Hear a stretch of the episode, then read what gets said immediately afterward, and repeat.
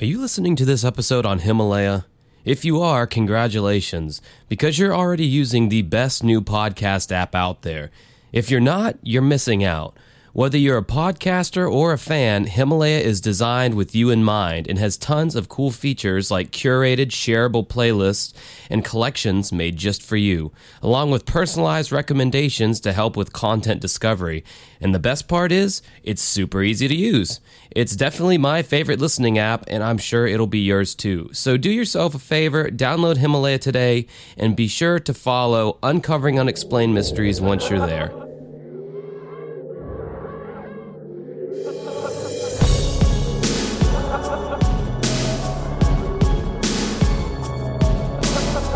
All right, what's up, everybody, and welcome to episode number 185 of Uncovering Unexplained Mysteries for Time Has No Meaning Now because of the coronavirus. Uh, Thursday, May 7th, 2020. My name is Josh Cannon, and I am here with the ever present, ever ready, omniscient, omnipotent Mike Brizown. How you doing, Mike? It's been a long time since a rock Uh, I'm roll. doing good. Uh, I have officially graduated from Washington State uh, University, Wow. Vancouver. uh, cum laude. So, Impressive. uh, What, not magna cum laude. Did you just hear that, Mike? uh, yeah, cum laude. well, no, th- it sounded like there's another voice. Did you hear that? Is it- No. am I Uh, hallucinating? my mom's watching TV, so that could that could be. it Oh like, yeah. sounded like a guy's Oh. voice. Oh yeah, you're right. Oh shit! You know what? This is Fan Appreciation Month or week, depending on how many people are interested. Oh my god! Is this is this Zach Weber from the Knights of Vader podcast? I'm not here. Ducks behind couch. Oh, I think it is. I recognize that that strident voice anywhere. That that would be Zachary Weber from the Knights of Vader podcast. He's here with us for uh, I don't know whenever we have the, our our week or month or however long. Where we have fans on the podcast, whoever would want to do that, whoever would want to put themselves through that kind of scrutiny, I don't, I don't understand, but, but he is here. Hello, Zach. How are you doing? Hello, Uncovering Unexplained Mysteries audience. Yes, it is I, Zach, and it's nothing short of a pleasure, delight, and honor to be on this podcast. As a listener for near, God, a, a true lifer when it comes to this podcast, it is humbling to be here after all these years. Thank you for having me, both Josh and Mike. Um, No problem. Uh, it's always nice to have another perspective and another voice on uh, the podcast. yes, I look forward to dumping gasoline on this fire even more so than YouTube two bring. yes. You guys bring a couple cans, I bring like just like a vat, and I'm like, let's do this.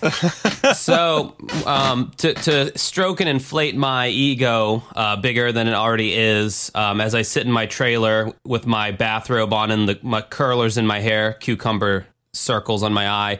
Um, Zach actually, I, I heard a rumor, and I don't. I'm not going to divulge where I heard it from. That you actually started your Knights of Vader podcast as a result of listening to us two idiots one day, and you said, "Hey, if these two idiots can do this, so can I." Is that true? That is indeed true. Maybe I didn't use the word idiot. Maybe I used the word simpletons. I don't like that word idiot. Um, but no, all, all joking aside, um, yes, back when Josh and Mike started their podcast in 2016, um, I listened to it and I was genuinely enamored with it. And after many months, uh, Josh, I think in the Facebook group was like, or maybe this is before the Facebook group. Josh is like, hey, like, just contact me if you have any questions about podcasting. And I hit him up, and he basically gave me a bunch of advice that was helpful. And uh, long story short, I've been doing my Star Wars podcast for over three years now. I've been doing a movie podcast for over two years now. So Josh is the uh, baby daddy of my podcasting career. So, and, and Mike by extension, Mike's kind of like like the distant uncle. Like he shows up to like maybe like like the twelfth birthday party. He gives you like maybe a hundred bucks. And You're like, wow, it's nice when Uncle Mike shows up though. But uh, but no, it, it really is. I I would not have been doing this all these years if it wasn't for this podcast. Uh, well, that's cool. Uh, glad that uh, Josh could help you and that our podcast could uh, provide you some inspiration. Um, podcasting, a lot of it is just about getting right down to it and and doing it. That's really the first biggest step of all. And then uh, finding uh, something you're passionate about. You don't want to do a podcast about something that you're not really that into just because it's trending. Uh, that's not a good idea uh, because uh, people will see through that pretty quickly. Uh, and it's just one of those things where uh, it, it's not as hard or as daunting as it may seem, especially compared to other kinds of uh, forms of media that you can create. Like, for instance, creating an entire YouTube channel and like trying to build an audience that way. That's a little bit more difficult uh, in terms of doing that versus a podcast. Because a podcast, you could just have a microphone and just your voice and your passion, and and that can really take you quite far. Well, what was cool about Zach was like a lot of people have asked me before how to start a podcast. You know, a lot of them have been from listening to our podcast and or they could just be random people and like, dude, tell me how to start a podcast. And I like, t- I go through. I even made a YouTube video about it to where I could just like send them a link to the video uh-huh. uh, instead of actually telling them. But I would tell them how to do it, and they just wouldn't fucking do it. They'd just be like, "Yeah, cool, man." And it's like they wanted that instant, like uh, instant gratification, but they didn't actually want to like get into the trenches and like do the work. Mm-hmm. And like Zach actually did it, and, and like you know he has a following now and uh, you know that's yeah. that's that's super cool he probably it was a good it was a good time to start a star wars podcast that's for sure considering the new trilogy was uh, really uh, starting to come out around that time. So there was a lot of discussion and talking points. Um, yeah, right in the wake of uh, Rogue One. Actually, it's funny, Mike, because you're the Star. Um, well, you're the Star Wars and movie person between you and Josh. Um, to be fair, any anybody between Josh, the other person's usually the movie person. yeah, absolutely. Um, um, but like I started the Star Wars podcast because I felt there wasn't enough derision in the Star Wars fandom. Yes. This was, this was right after Rogue One came out in The Force yes. Awakens, and I'm like, people aren't being critical of Star Wars. I'm like, what is with people? Like, I love Star Wars, but we need to be critical of it if it makes mistakes. And then, um, seven months later, The Last Jedi comes out, and the entire fan base is a tire fire that's never been put out since. Um, so I kind of got what I wanted in the worst way possible. Yeah. Um, but yeah, but now when it comes to Star Wars, there's practically no news because there's no new movies on the horizon. There's no because of uh, the coronavirus. There isn't going to yep. be really anything uh, that they're going to work on unless it's like animation or something.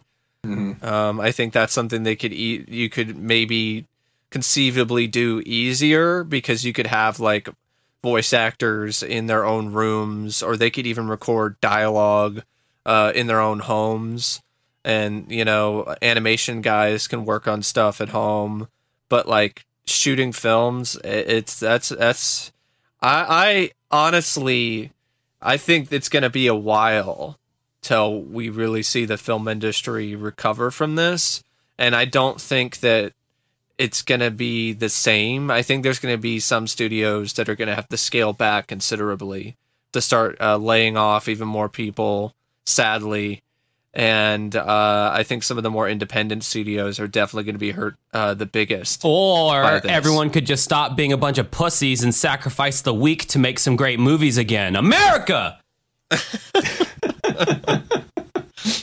I, I, don't disagree with either perspective. I do not disagree. Um, but yeah, I uh, as a movie lover like Mike, um, I am very saddened by the fact that like I can't go to the movies. Um, that's just something that was always again again this is the first time I ever talked to Mike folks. I've talked I've, ta- I've talked Josh's ear off more times than he can count. But uh, no, like I am a huge movie lover. I don't know if I'm at the same level that Mike is, but um, I I am definitely within the ballpark of him. So I I can relate. It's weird. I, am friends with Josh more than Mike though, but I think Mike and I would get along in the sense of like on similar interests. So just put that out there, folks. Uh, yeah. Unsolved mysteries. That's uh, uh, but, that, uh, that was. But I did, yeah, I know it's a weird tangent. No, yeah. but one thing I want to say about about uncovering unexplained mysteries that like folks, um, I, I was telling Josh before this before we started recording. He's like, save it for the recording, you jerk. Don't blow the good stuff. And one thing is that like I've been a listener of uncovering unexplained mysteries back when it wasn't called that. Um, I can relate to that too because my Star Wars podcast was called something else before its current iteration. And folks, you got, I, I know like Josh, you deleted a bunch of the original episodes for many reasons you deleted them. But like, if you were there for like the OG episodes, like that summer of 2016, I want to tell your audience they missed out. Like, I can still, rem- I, I mean that genuinely, by the way. Like your episode on, I'm having a complete uh, brain meltdown right now. Oh my god, Josh's favorite segment of all time um, What, at the lake. Allagash abduction? Allagash, thank you. Uh, I, yes, thank you. I can't believe I blanked on that. That episode where Josh inserted the audio, I almost peed my pants. And I've seen that segment like a hundred times. And like, I can still remember, like, after that segment played, both of you were like, ooh. Yeah, yeah. Ooh. That was- And I'm like, I. I Yeah. was spooked out. That was I what was so great about like the early days of uncovering unsolved mysteries, which was what our podcast was originally named. Is, Oh, is I- no. Oh, yeah, shit. I, I know. Oh, Call the lawyers. Call the lawyers. John Cosgrove's briefcase just got thrown at my head. What the fuck? Um, Did you hear that broken glass sound? This came through Josh's window. yeah, but um, No, that's just Stone Cold Steve Austin coming to give him a stunner. He's gonna cut, oh, open up a can of whoop ass for not respecting copyright and trademark law. Um, no, that Hell yeah. that was like that was really fun back in the day, being able to talk about unsolved mysteries and then actually inserting the clip of exactly well, like uh, I mean, it was the Allagash abductions. It was that uh, one time we were talking about Gary Magno, the fraudster, and um, I, I think they had the guy who did the uh, undercover investigation. We inserted the clip of what he said. It just made it a lot stronger and more interesting whenever we could actually insert a, a clip from the show in there. And I mean, it wasn't. They were never significant. We chunks. still did. We still wound up doing some of that in later episodes. You know, kind of working around, like for for little clips, like the guys scream and Oh the tall yeah, man. yeah. Well, I mean, that's uh, literally like a two second clip. house. They can kiss my ass on that one. Like, Or, or the or the ghost in that one segment that uh, oh, oh yeah, yeah, yeah. Devil's backbone. That's that's Zach. I have a Didn't you have that? That is like what Yeah, I go ahead. love that. I love that. I got a bone to pick with you guys about that. I love that segment so much. And when you guys craft on it, I'm like, get out of here. I love I love the glowy blue monk ghost. You guys don't deserve him. well, I think we were. I think we were praising the uh, the, the cinematography, but the Yeah. actual story itself and the uh, constipated Raiden at the beginning. oh yeah, like it was just. It was so crazy, and the guy who turned into the wolf, and then it show Yeah. it showed some. Uh, just it almost looked like uh, that that early FMV like full motion video on PlayStation One. Whenever he like turned into the wolf, and it, I think it was supposed to be more dramatic looking or whatever, but it just looked incredibly cheesy to me. Yeah. uh, which is unsolved mysteries at its. Uh, Really, I felt like they they stayed away from that kind of shit earlier on in the in the show, which is like was smart. But I think as they got more high budget and more popular, they started taking on cases where it was reaching a little bit more into the outlandish, um, like with some of the stories that they would cover. And it's like, well, how do we depict a guy turning into a wolf? Well, I don't know. Let's figure it out. And more often than not, I felt like it just kind of ended up looking cheesy. I, yeah, well, prob- probably because of the budget that they had, and the, they had constraints in terms of the budget at the time. Uh, I'll take uh, guys turning into wolves and constipated ghosts any day of the week over fertility statues and God. chocolates. Zach, if you say you liked God. that segment, then you're out like instantly. Like, Oh, that's that. That's the thing, though, is that like I remember a couple of years ago, like right before uh, Unsolved Mysteries got like internet syndicated, however they call it, dumped on streaming.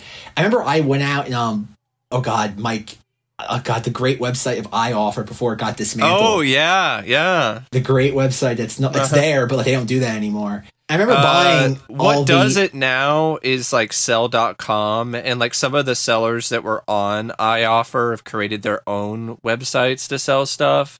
Okay. So, but there's still a lot of sellers that aren't selling anything anymore, and so Yeah. there's a lot of stuff that like, well, too bad, so sad. Should have tried, should have tried to get it before, and I'm glad I did before uh, the copyright police got involved. I had to rain on that parade. But yeah, Uh, I I guess I, just, I, just want real quick because obviously I don't want to hijack this podcast. Um, I have diarrhea of the mouth, plus I'm kind of like starstruck. Um, I just want to say like my own thing when it comes like can I say how I got involved with unsolved mysteries? Like, can I tell that? Sure. I'll be real brief. uh, absolutely. um, ha- I was again. Uh, I, I was a fellow Floridian, much like Josh. I grew up in New Port Richey, Florida. Which I remember when I told Josh that once, he said, "Oh, I dated a girl from there once." Worst mistake of my life. Yeah, they called it. They called it Newport Roxy. It's like the, the pill capital of the world. Yes, that which is very disheartening considering I loved my childhood home so much. Zach just had these that. blinders on all the time, like la la la, going to Blockbuster, eating a McDonald's snow cone. Oh, there's someone on a meth. I don't know what that is. La la la la la. hey, it was a Checkers banana milkshake. Get it right, sir. Oh, those are the shit. Oh. I've had uh, those. Yes, they are very good. Oh, I, I love Checkers. I would die for a Checkers hamburger. I don't think milkshake. there's a. I, I'm not familiar with checkers because I don't think I have a chance. I have the opportunity to be familiar with one because I don't think there are any checkers on this. Uh, well, side sometimes they're of- they're called Rally's. They're either country. Rally's or Ohio. checkers. In Ohio, it's Ohio. no um, Rally's either. yeah, you're missing out. well, Mike. we don't have up we don't have Flo- Jack in a box, so That's fine. That's that's nothing to get excited about either. um, but no, Killer so, like, burger. That that's that. Mm, killer burger. I don't know what that is. Whataburger? But no, the we, we're gonna keep interrupting you, Zach. Welcome to Uncovering Unexplained Mysteries. no, I feel great. I feel like this is the equivalent of Google Gobble, one of us. Um, uh, no, but like I grew up in Florida and I was homeschooled for my uh, fifth and sixth grades of schooling, and like for the I was like obsessed with the Lifetime channel when I was like a, like ten and eleven. Yep. And so like I would beg like at eight o'clock in the morning they would have Golden Girls on. And at nine they would have the nanny, and I love the nanny. And I would convince my mother to like delay like my schooling so I could watch it. And then like one o'clock was Unsolved Mysteries. And I would be like, we can't start again because my lunch was from like 12 to 1. And I'm like, we can't start school. I have to watch Unsolved Mysteries. And that's essentially how I was hooked because they would play, again, I'm not sure, different regions of the country if it played at different times but from one to two, and then I think from like eight to nine was Unsolved Mysteries. And that's when I really started getting hooked into like more like Josh and Mike did initially, like the paranormal stuff. And I can still remember like watching the Mothman segment for the first time at like eight o'clock at night and just being so scared out of my mind. Like now I watch that segment and I laugh at it because I love the fact they have a guy like wearing a carpet and two red flashlights like dancing outside of a window. I love that. Like I'm like, bravo, Unsolved Mysteries. hey, it's Um, still scary. It is scary. Oh no, It's still also- real to me. Damn it. there is some unsolved mystery stuff that still freaks me out. Like Allagash, will- like will never be top. Like that's like there, there should be an Emmy one, uh, one for that segment. Um, but no, but like that's how I got uh, really into the unsolved mysteries fold. And then when I moved from Florida to New York in the late summer of 2004, that was no longer an option because I was not around for daytime television. But I guess the last segment that I really kind of just want to highlight real quick, um, I can, I think the only last segment I really want to highlight is the chupacabra segment. That I, I, I will always remember that segment because there's the guys. I think a lot of that episode is dubbed into English, and there's a point where the guy is describing the chupacabra, and he does the act. He puts his hands on his head and he starts making the buzzing sound. and I will always remember that as being one of the most hysterical moments in Unsolved Mysteries. He actually goes, and and I'm like, as like 11 year old you're like what is going on? It's like like what? There's there's a lizard man that lives like in central america and and he eats goats? And i'm like I, again i'm 11 years old. Like i didn't know how to google any of this. Like i was i lived a very sheltered life. And i'm like like again it opened my eyes. And uh like it's a shame that like really after that i know you guys can attest to this that like nothing ever picked up the ball or ever took this sort of weird stuff like cryptozoology and just the macabre and, and things like this in such a down to earth, matter of fact Yeah, manner as Unsolved no. Mystery. A- after that, because like you guys know, like the Travel Channel would do things. Oh God, Mike, you probably know. Um, it was called Weird Travels. With, was it Yeah. Don, Don Wildman? And that was and that was one of the very few things that kind of was at the same time period as like Unsolved Mysteries was kind of coming Well, to an end. sightings. Sightings is also one of those shows. Mike will fly more the late flag 90s. for sightings until the end of time. Uh, yeah. I've, I've tried getting into sightings as like an alternative to unsolved mysteries, and I just never could. It feels It's- it, it feels too inside baseball. Yeah, it, it is. It is definitely not the same kind of thing. You have to go into it not expecting Unsolved Mysteries production values because there definitely isn't going to be Unsolved Mysteries production values. Um, there isn't going to be the same kind of um, approach it's more of like uh, a journalistic sort of uh, yeah, you know, like the kind of uh, you you turn on the news and you'd hear somebody talking about something.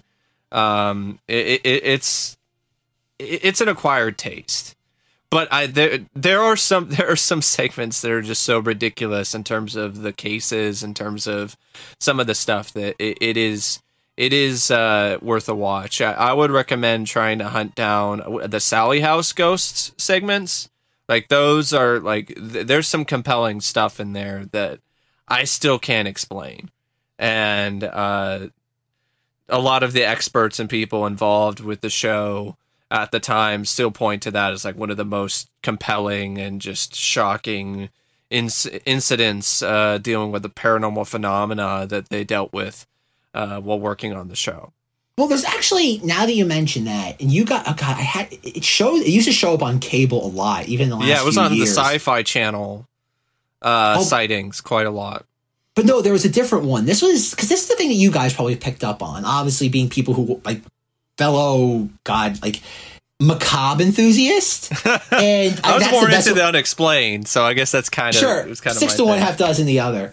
Um, I remember when I was younger on the like again, it's weird how like all these channels like used to sit there do this like really weird stuff, and then like mm-hmm. they just mm-hmm. eventually transition to just like stupid stuff. Like originally, it would be like, oh, you could watch this stuff like like if you're doing it in reverse chronological order, you could watch it on Destination America, and then before that, it was like the Travel Channel. Yeah. And before the Travel Channel, it was TLC, and before TLC, mm-hmm. it was mm-hmm. Discovery. And I can still remember like back like it has to be like late '90s. There was this program. It was like a special. It was like like kind of like what Jonathan Frakes would do, like every like what back in the late '90s. It wasn't him, but it was like hauntings and mysteries in America. It was a one-off. Oh yeah. Yeah. And, and, it, and, it, was just like all these like little short little vignettes, mm-hmm. but they're all true. Again, very unsolved mysteries esque. Probably something yeah. trying to ape off that success.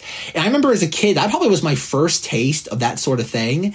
And oh boy, did it just like it freaked me out to my core. But I think that's the thing that again, I don't want this to be an entire conversation about or I don't again, I don't want to hijack anything, but the idea of like you don't have that sort of programming anymore when it comes to the unexplained that takes it very seriously and matter of factly. Um, like you guys know from Travel Channel, we have Zak Bagans. You have like all these we like caught on tape. Well, like, Discovery used to have uh, a haunting which I think is oh, still yeah. a, a, legitimately good series. A lot of it is reenactments with occasional interviews with you know people who uh, supposedly experienced these events. Um, I think A and E had Paranormal State, and that mm. one I, I, didn't mind, but it's been a long time since I've seen it.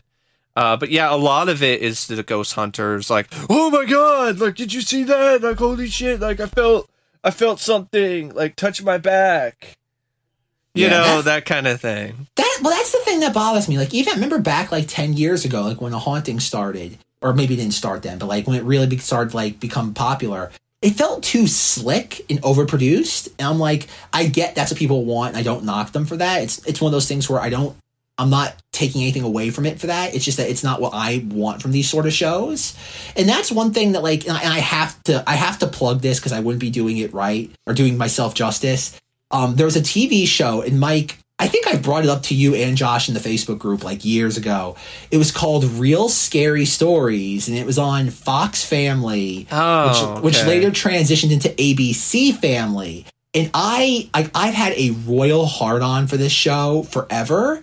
And I don't mean to toot my own horn when I say this if it weren't for me, this show would not exist anymore. I I taped four episodes in the Halloween of 2002 of uh-huh. it. I uploaded to YouTube in 2011, and I and it's not available anywhere. And why I mean anywhere, I mean like like I offer torrent. Well, there's there's it's a nowhere. lot of shows like that. Sadly, I mean where there's just tons of episodes that are just non-existent.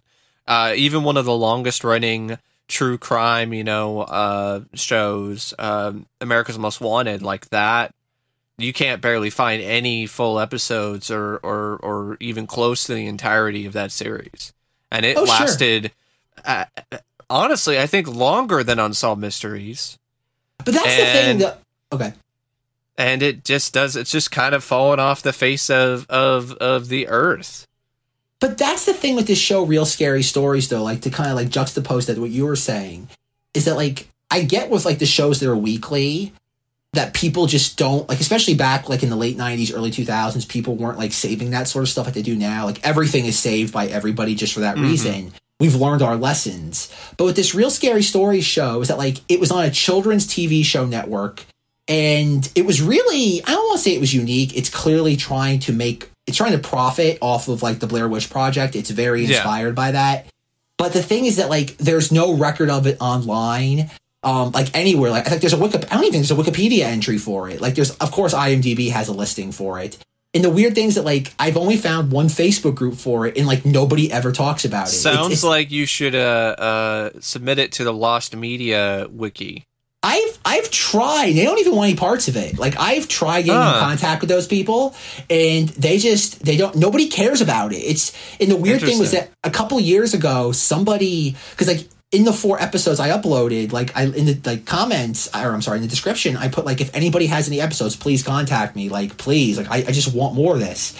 And somebody actually had four more episodes taped from the same time period that I did but there's actually I still think there's about three or four more episodes that are still just yeah. missing. And I know there's actually people from South America that love the show and they they have all the episodes, but they're all in a Spanish dub. Yeah, yeah, that's so frustrating when you run into that when you're looking for things and you find just dubbed episodes or dubbed uh, featurettes for like uh, the making of a movie, and I'm like, damn it! Like, why isn't this on the DVD or Blu-ray? And why can why can I only watch it on YouTube in a different language?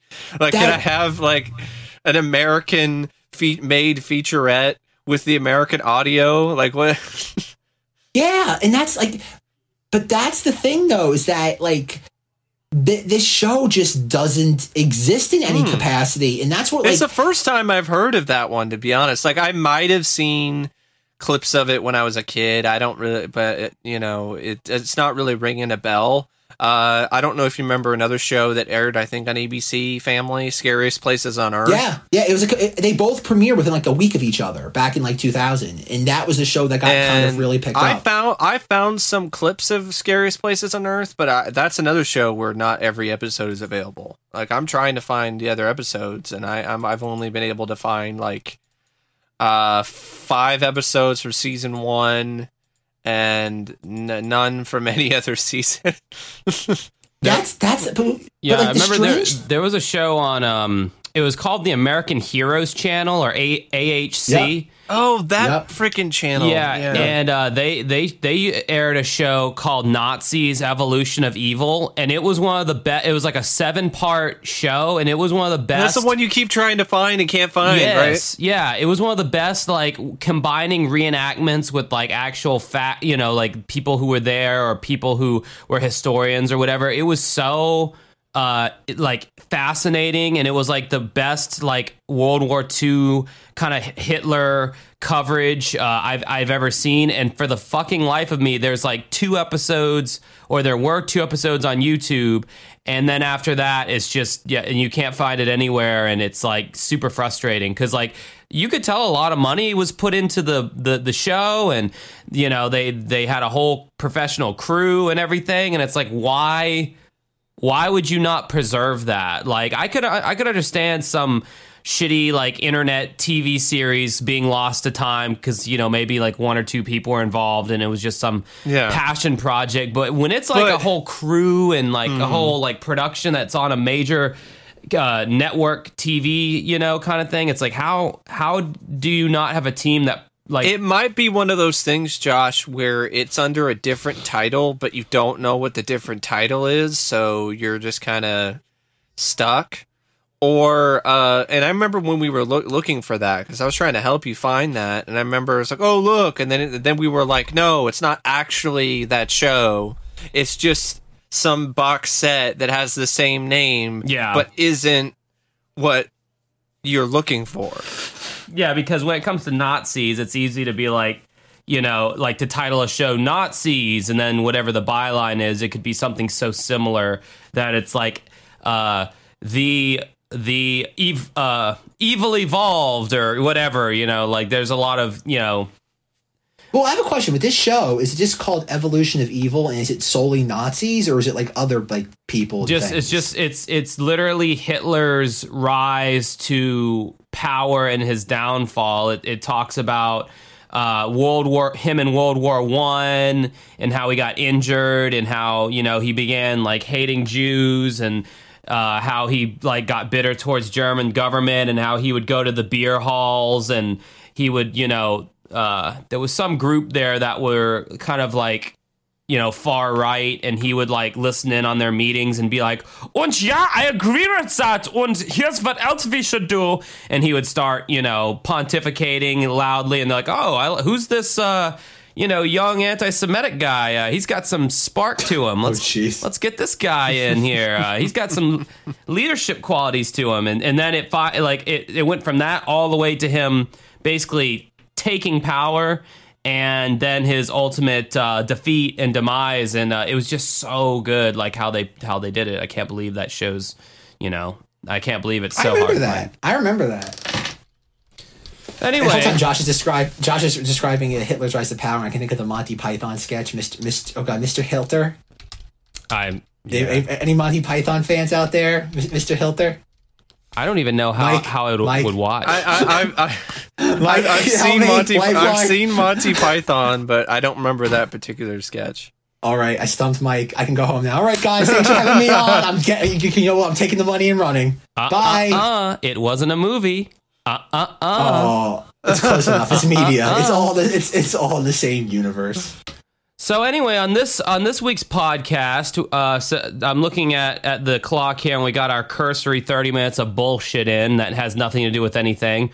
Uh, on this week's podcast, we felt that it was um, only right and proper for us to talk about all these. Uh, well, I don't want to say leaked because they're not leaked. These are official, declassified radar footage of uh, UFOs and um, they've actually was this was featured on a show called Unidentified, which uh, Mike found. Was this a, is this a show that you normally watch, Mike, or how did you? come No, it's it? not a show I normally watch. What happened was I was looking uh, up other videos that were talking about this particular these particular videos because I saw someone on my Facebook feed. They shared this um, this uh, it was like a it's not a message, but it was an article on a major news site like CNN or something that was like, "Oh, Pentagon is just uh, confirmed uh, they released these three Navy videos uh, officially and have officially marked them as unidentified." And I was like, "Whoa! Like, what are these videos?" And unlike other people uh, who follow this kind of stuff, I had not actually seen these videos. So when I saw these videos, I was like, "Whoa!" Like that. I mean, some. I honestly thought these videos were really uh, compelling bits of evidence for at least something unidentified in our airspace. Um, it might not necessarily be uh, alien. Uh, it might not necessarily be extraterrestrial or or from another dimension but uh, it's definitely something unidentified. And just to hear voices of some actual pilots and, and actual uh, technicians and and uh, people who work in the Navy uh, reacting to these things, that was also pretty uh, big to me. Although some of the reactions are unexpected, like it's just a drone, bro. yeah. I, since when did a bunch a of fucking drone. when did a bunch of like Chads and Brads uh, run our uh, our our air force? Like they're, I mean, to be to be honest though, I mean it's like eh, they're speaking exactly how I would talk if I was in that capacity. I'd be like, dude, what the fuck is that? Holy shit, that's crazy, bro!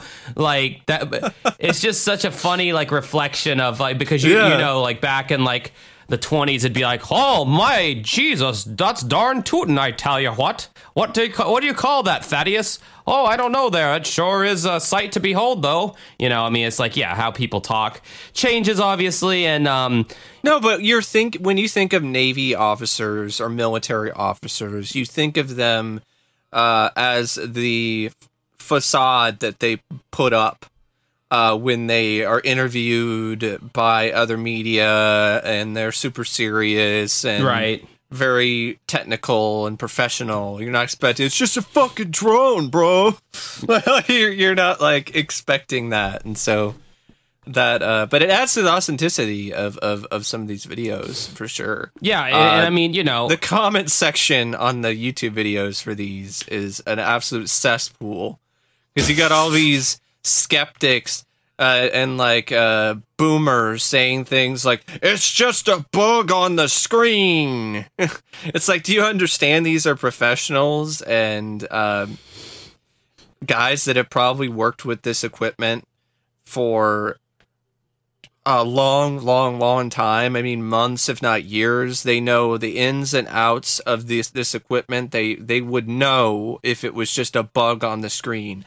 Also, how the fuck does a bug stay on the screen in a plane that's that high up in the air right. at those temperatures? Moving against the wind, which was like what 120 knots or whatever the fuck they were saying.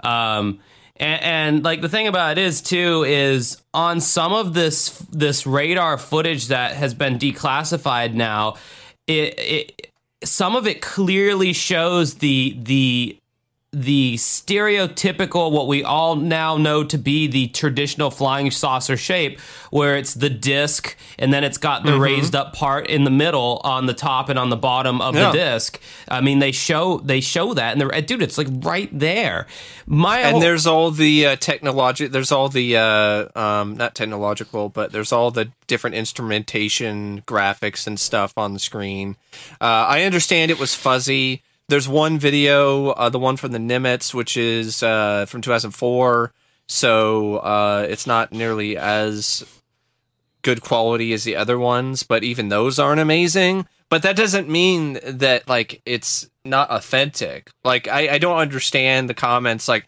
it's not an HD. So Dude, like, it just goes it the- just goes to show you, people are never fucking happy because for the longest time, all these all these skeptics and these like tinfoil hat wearing people were, were you know were like the government they're hiding it and and their cover ups aren't good enough. We know that the truth's out there, and then they put the videos out and go, "Okay, here it is. Uh, yeah, this is uh, authentic uh, footage of UFOs caught on uh, radar. We don't believe it. It's not good enough. We know you're hiding something." It's like, what the fuck more do you, do you want them to like wheel?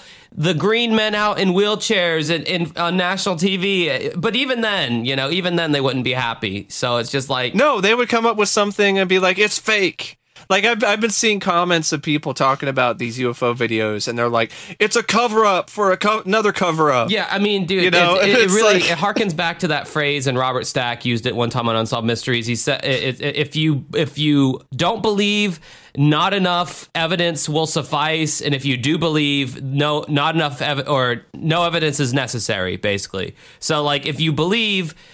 It, it doesn't matter. You don't need any evidence. If you don't believe, it doesn't matter how much evidence they're going to put in front of you. You're not going to believe it because it's like people make up their minds on things like my whole thing is because like i bet you know being the kind of person i am everyone's sending me and tagging me uh, it, with these videos You pr- you probably got sent those videos like a hundred times. no, it was it was Like, yeah, it was like four or five people who sent it to me or whatever. And the thing is, and they're like, "Isn't this crazy? Isn't this amazing?" It's like, uh, it's like, yeah, but i already believed in UFOs. I knew they were real. Mm-hmm. I knew I knew this was. I didn't.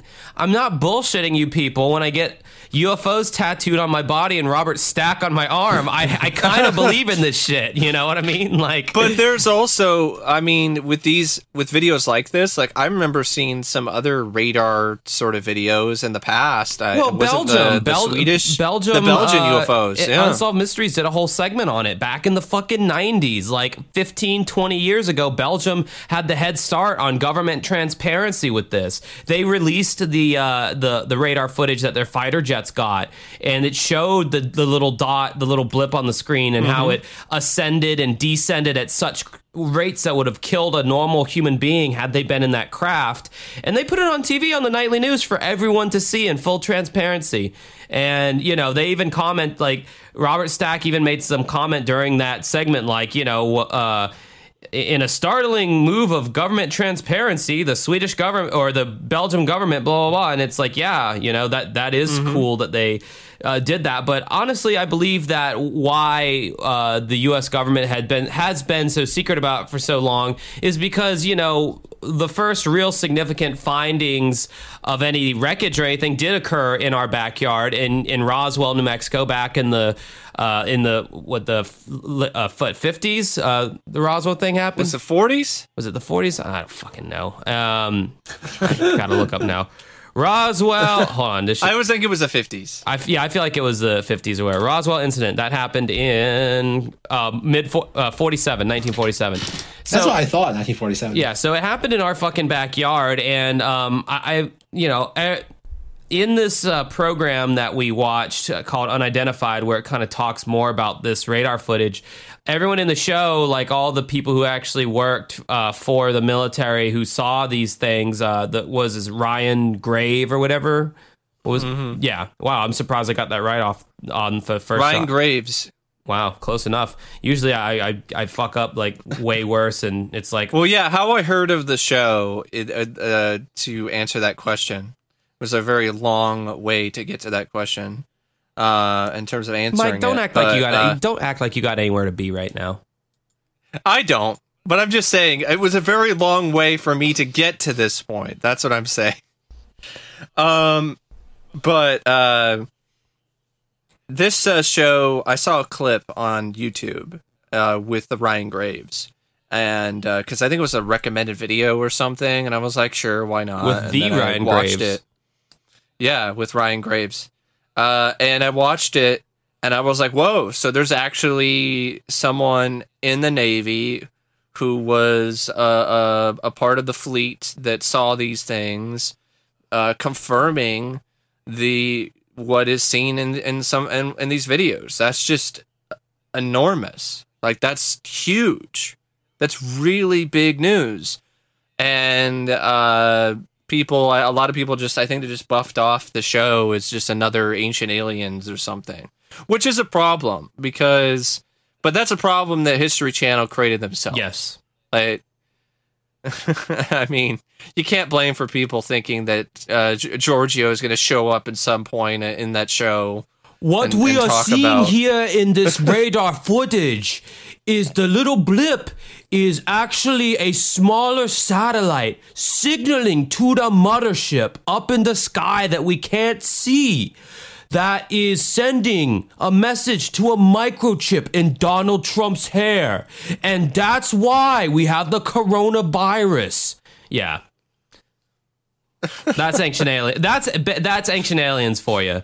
And if you watch this documentary, they are they are basically the, uh, UFOs. Uh, uh, well, aliens is is treated uh, like a, a racial slur. They avoid it. Yes. They avoid it like a, the plague because they know the stigma that comes along as soon as you even make the any kind of proclamation that this is aliens. You know, so they're trying to bolster their credibility by avoiding, you know, saying what it is. They say, I don't know what it is, you know, but Although Elizondo and some other people, like they, they, they are pretty much saying that they feel that it's not something that is man-made or right. That's or, certainly uh, the implication from their, you know, because they're Mhm. like, they're like, before you start saying that it's Russia or China, it's not because they're having the same problem and blah, blah. So it's like, yeah, th- he's definitely trying to guide you mentally to where you're like, well, if it's not Russia and it's not China and it's not this and that, there's only one thing it could be. but uh I, I, I didn't mind it. Uh, I I don't know if I'm gonna seek out the rest of the of, of the series uh, anytime soon. Uh, I thought it was okay. I think a lot of it it's not as enjoyable or, or as entertaining as Unsolved Mysteries or some other shows that deal with UFOs because it's trying so hard to be legitimate and uh, beating and, and not owning up to the fact that really what we're here for is aliens, you know, Yeah. and UFOs. Right. But uh, I, I, but at the same time, I do appreciate the approach of trying to take a more serious uh, take on things. Uh, in particular, with the interviews with uh, pilots and and and uh, other people involved with the Navy. Well, we know the footage is real now. That's one thing we do know. We know the radar footage is real, and it's totally showing the trademark, stereotypical, almost a cliche at this point, flying saucer image in one of the. And then there's the one that rotates, which that that one like, Right, uh, it's going from being horizontal and then like the disc totally goes vertical and it defies it, it just it just defies all rules of aeronautics of of of air of, of flight of thrust of of lift all that. yeah. It just And they actually had aeronautics experts on on the show, like Ryan himself, when he's not on an aircraft carrier, he's an aeronautics expert, uh, and he didn't have any explanation for for the for the gimbal.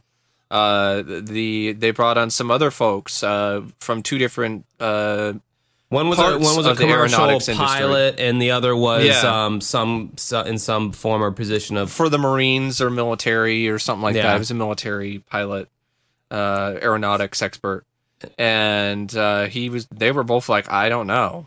And and one of the guys, the military guy, was convinced after he saw those videos that, you know, before I saw these videos, I I, I was very skeptical and didn't think that, you know, that there was much to this. But when I saw these videos, like.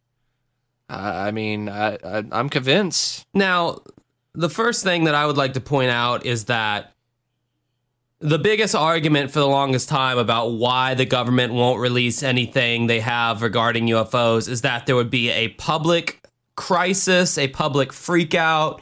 Everyone would lose their We're already shit. in a massive crisis. right and it's like it, it, and it's so it's funny that and everyone of course everyone said that uh, oh it's funny that they released this footage during the coronavirus when everyone's distracted and all that what do you do you uh, zach and mike we'll start with zach do you uh how, how what what is your reaction to that do you think that there's some kind of uh like, do, do you think it's ironic that they released this uh, all this classified footage during the coronavirus, or do you just think that it just happened to line up that way?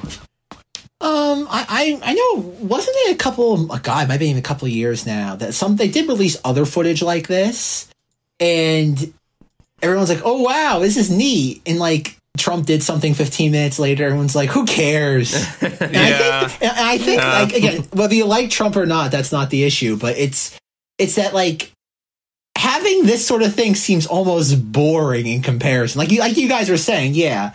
Um, it's kind of like it gets swallowed in the news cycle of everything else. So you're kind of like, eh. But I think even if we weren't in the current like apocalypse of of the world coming to an end, I don't think this would be a huge news story. I don't. I think most people have accepted aliens like you guys have. Like it's like either you believe it or you don't. It's one of those things where you've made up your mind about it a long time ago.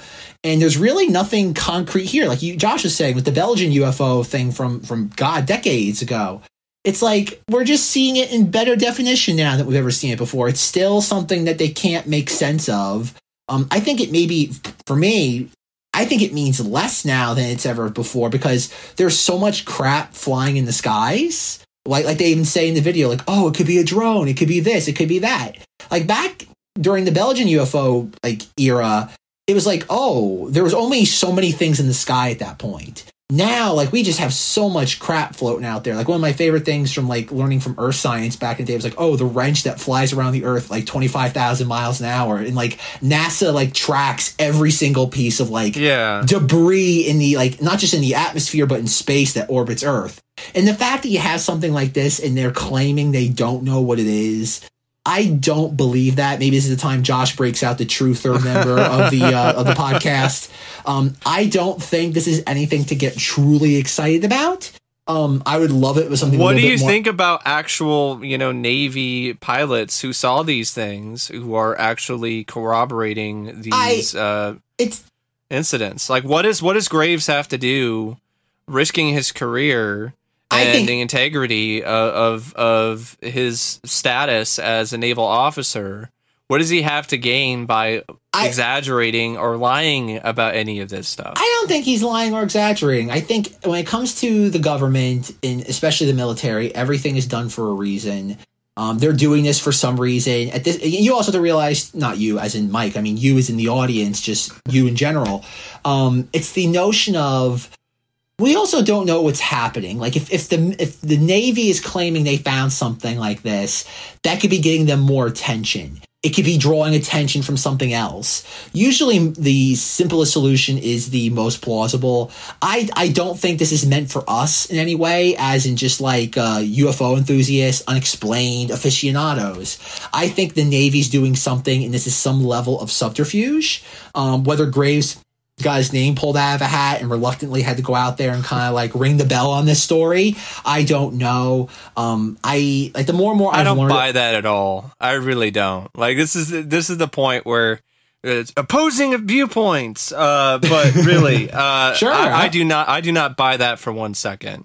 See, so, Um, but like if you're, like, think about it too, Mike. Like, there's ha- way there's way more involved in your plan of there being some secret uh, plan within a plan, uh, cover up within a cover up. I don't think it's cover ups though. I think it's more just it could. I think it's.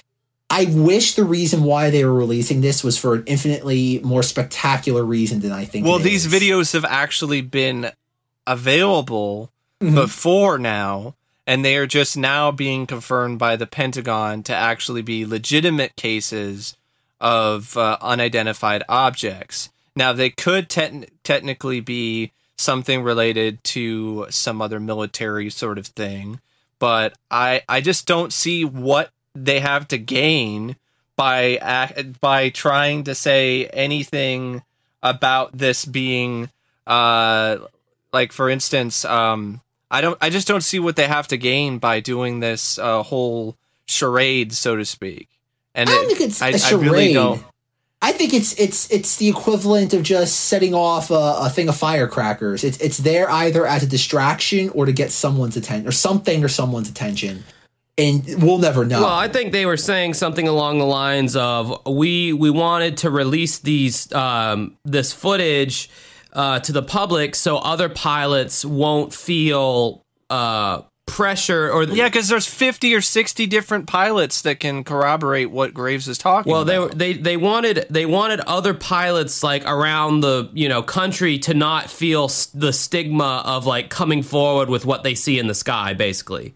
So they wanted Yeah. they wanted to like destigmatize it a bit because there was a there was a stigma and there still is like Yeah. like even I during think they're crazy. even during that um that that show which granted i get it's a tv show and it's ba- it's based on reality but who knows like how you know, we know that ryan graves is a real person but you know throughout the show ryan uh, was supposed to appear uh, for like a secondary interview and he got cold feet and he sent he sent the host a, a, a text message It actually wasn't Ryan. It was a different guy. Oh, It was the guy on, uh, uh, I think that one of the videos who was uh, talking about what he saw. Well, no, it was, Like, it- so it- he- I think it was Ryan too at some point, and then Ryan had to come back because he had to like he had some kind of closed door meeting in, in the uh, in in Washington or whatever about about Yeah. something regarding that. But he he kind of got cold feet on on uh, talking about it on the show, and then the other guy who was supposed to be interviewed also got cold feet. So it was like they there's still a stigma or there's there's still some entity uh, government it, you know governmental in nature that's out there you know having people shut the fuck up like you know i don't want to say the men in black but you know some maybe some well, like the said people who, uh, you know, they'll put uh, poison on your door, cancer on your doorknobs or something, you know, that kind of yeah thing. the, What was it, honestly poison. yeah that that case the Wytheville kentucky ufos with danny gordon that that is quickly ever since that stuff came out about allagash being a hoax or whatever uh, that Wytheville kentucky uh, ufo saga is quickly becoming my new favorite uh, segment on unsolved mysteries Yeah. uh, because yeah Uh-huh. it's got everything and it's it's real you know this this country bumpkin radio host um in the 90s when when you know UFO sightings were at their peak he gets this like you know this swarm of phone calls from you know all kinds of people after he breaks one singular story it's like that one story gets broken and everyone starts coming forward Yeah. and saying what they know and you know, then he starts getting these mysterious phone calls. And Unsolved Mysteries actually played like I wish they had played the whole damn clip, and I w- or I wish the clip was made available somewhere on YouTube to hear the whole clip. But it's some like old military sounding guy saying, you know, they'll get you any way they can, Danny.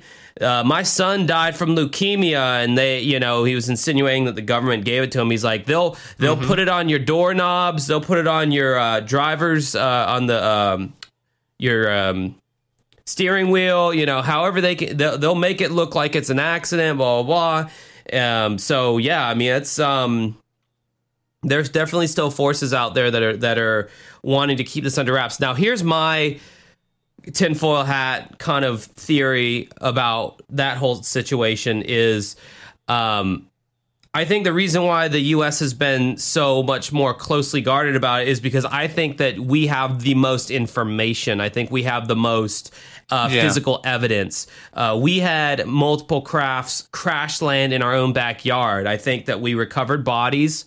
Uh, I think they got transported to various facilities throughout the United States. Uh, some stayed in Roswell. Some went to. Uh, uh, where's that? Uh, where the CIA base over in um, You- Virginia? You, uh, you also have to look at uh, how quickly we advanced in terms of our technological abilities. Um, Post uh, Roswell. and we've talked about that before. You know, we've talked about on the podcast about how how quickly and and stupidly advanced we we had we came as a you know technologically kind of after that happened. You know, um, so I th- It could just be a coincidence, but it, it's a lot faster than uh, a lot of other civilizations in history. I mean, dude, even if you even if you look like like what Zach was saying, like you know, uh, uh, it, the Belgian sightings were more credible 20 years ago because there was much less stuff in the sky. Well, just 20 years later, now we have all this shit in the sky that we wouldn't have. You know, the the we've got already gotten. Yeah. The, the average consumer can buy a drone now that can just fly around. And, yeah, but here's the thing: like thinking it's just a drone. Like, uh, there's a pilot who's saying, like, you know, there's a guy, oh, it's just a drone, but then he's like, there's a fleet of them. You know, th- there are, and, and they they're talking about the description of these things. They're like uh, cubes of like a sphere inside, Yeah. and then there's other instances of of you know the tic tacs or whatever. These are professional naval air officers uh, who were who were corroborating a lot of this stuff. That's not necessary because we had the Belgian stuff, but this is the United States Air Force. When has the United States Air Force actually had members come on television and actually confirm uh, th- the legitimacy of, at, at the very least, some unknown, unidentified flying object that they don't necessarily have a, an explanation for. And the fact that you know Graves is talking about it, and there's a lot he was talking about how a lot of you know they just weren't doing anything about it. Right. And I would like to like comment on that. The guy who who you know Ryan, Ryan Graves who saw the, these things, he's talking about you know a lot of these unidentified objects are seen in airspace that is exclusively the United States airspace, and a lot of these things are getting you know close to Washington D.C. and no one's in the government seem they seem like they don't care and they're not doing anything.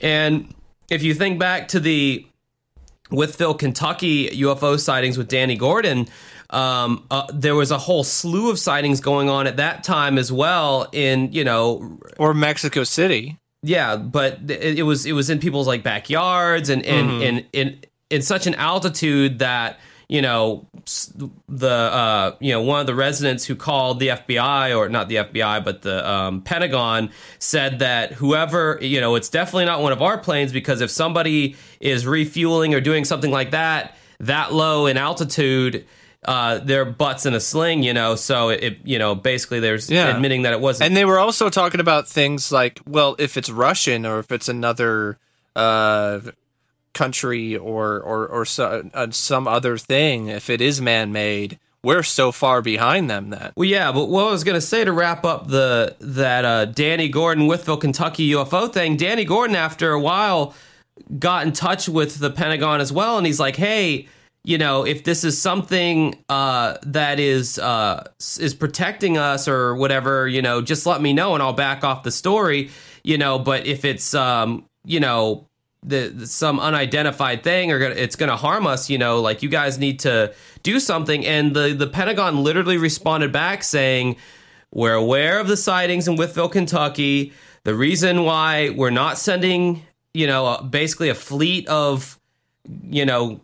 Military out there to protect Wytheville be, is because you are not in any danger. And he goes, "Well, well, how do you how do you know that?" And he goes, "I can't tell you how I know that. Just know that you're not in any danger.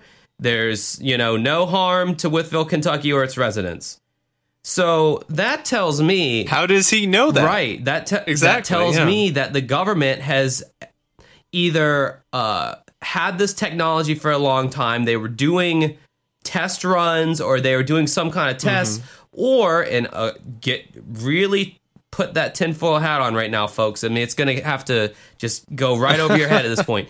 Either we have Gleam the technology, or there the United States government has some kind of relationship with this these extraterrestrials to where there's an agreement that that they're not going to do any harm to us and that they're just doing whatever the fuck they're doing.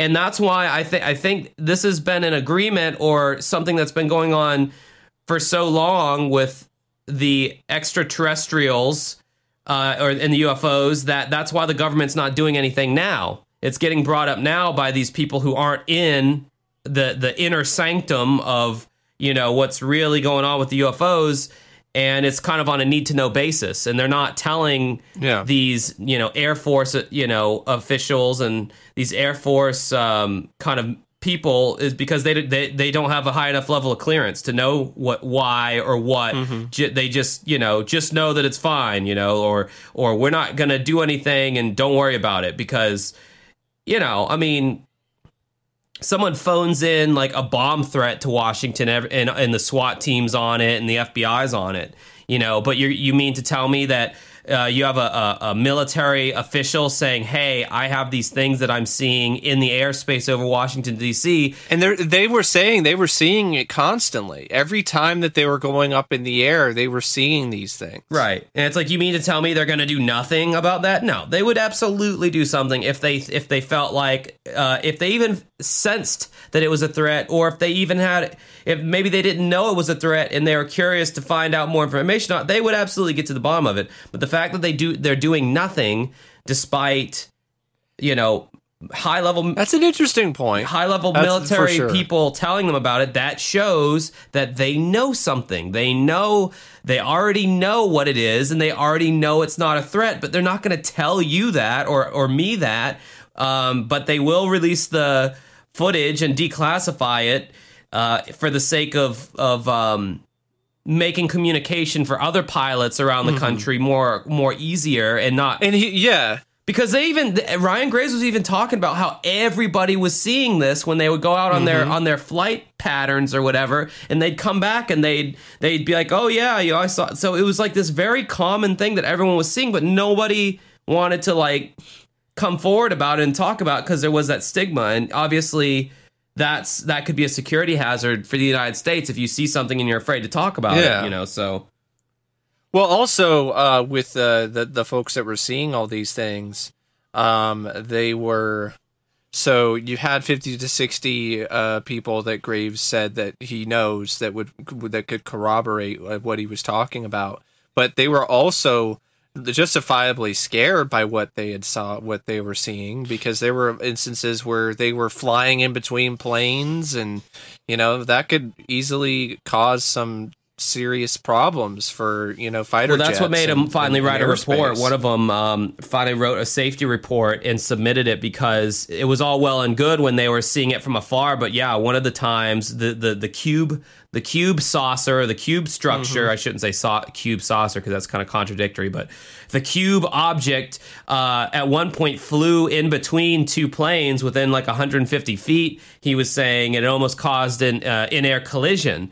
And at that point, it was like okay, and like if these were drones they would know about it already trust me like they know how what a drone looks like you know they know what to expect with drones at least what what kind of drones that we are aware of. So, is there a possibility that they might be uh, some super techno advanced drones that we don't know about that some other country possesses?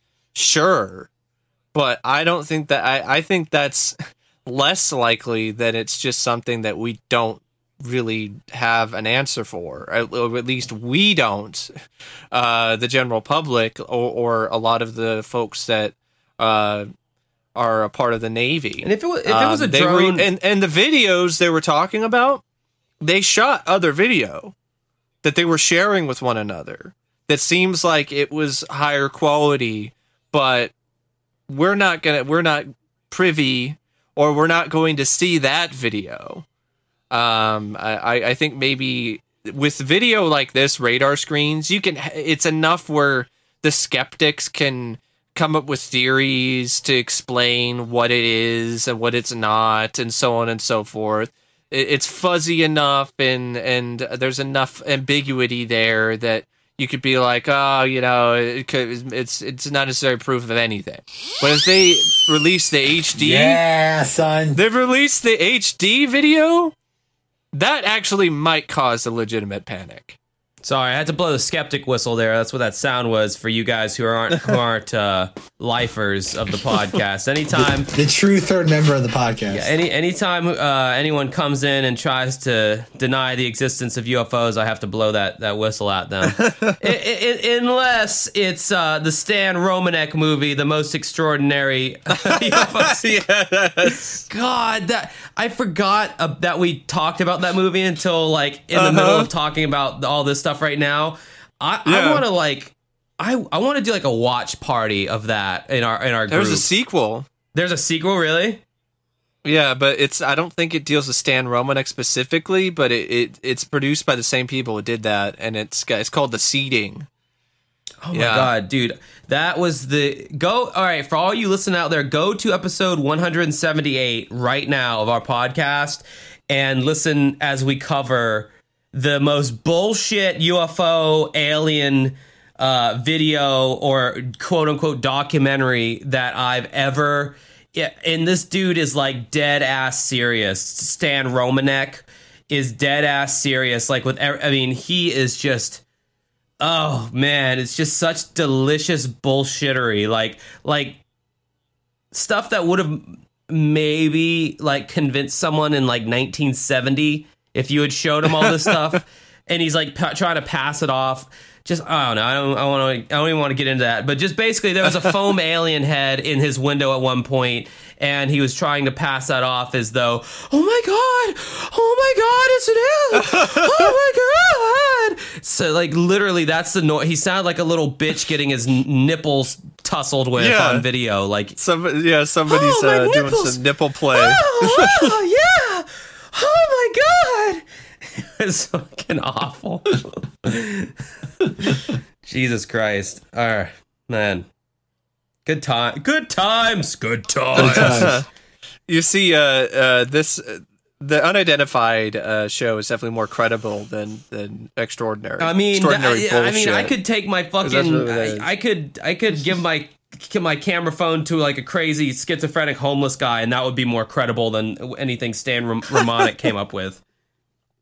So yeah, what do you think about that, Josh? That if the reason why we don't have HD video of uh, these unidentified objects is because that would be the moment when people would be like, "What the fuck," and like really start to freak out. I mean, when it comes to like radar, I mean, uh, uh, uh it, it's not like it's going to be this full color, like 60 frames per second, like, you know. Well, I think they might have shot, they might have had some other camera footage as well uh, from different cameras.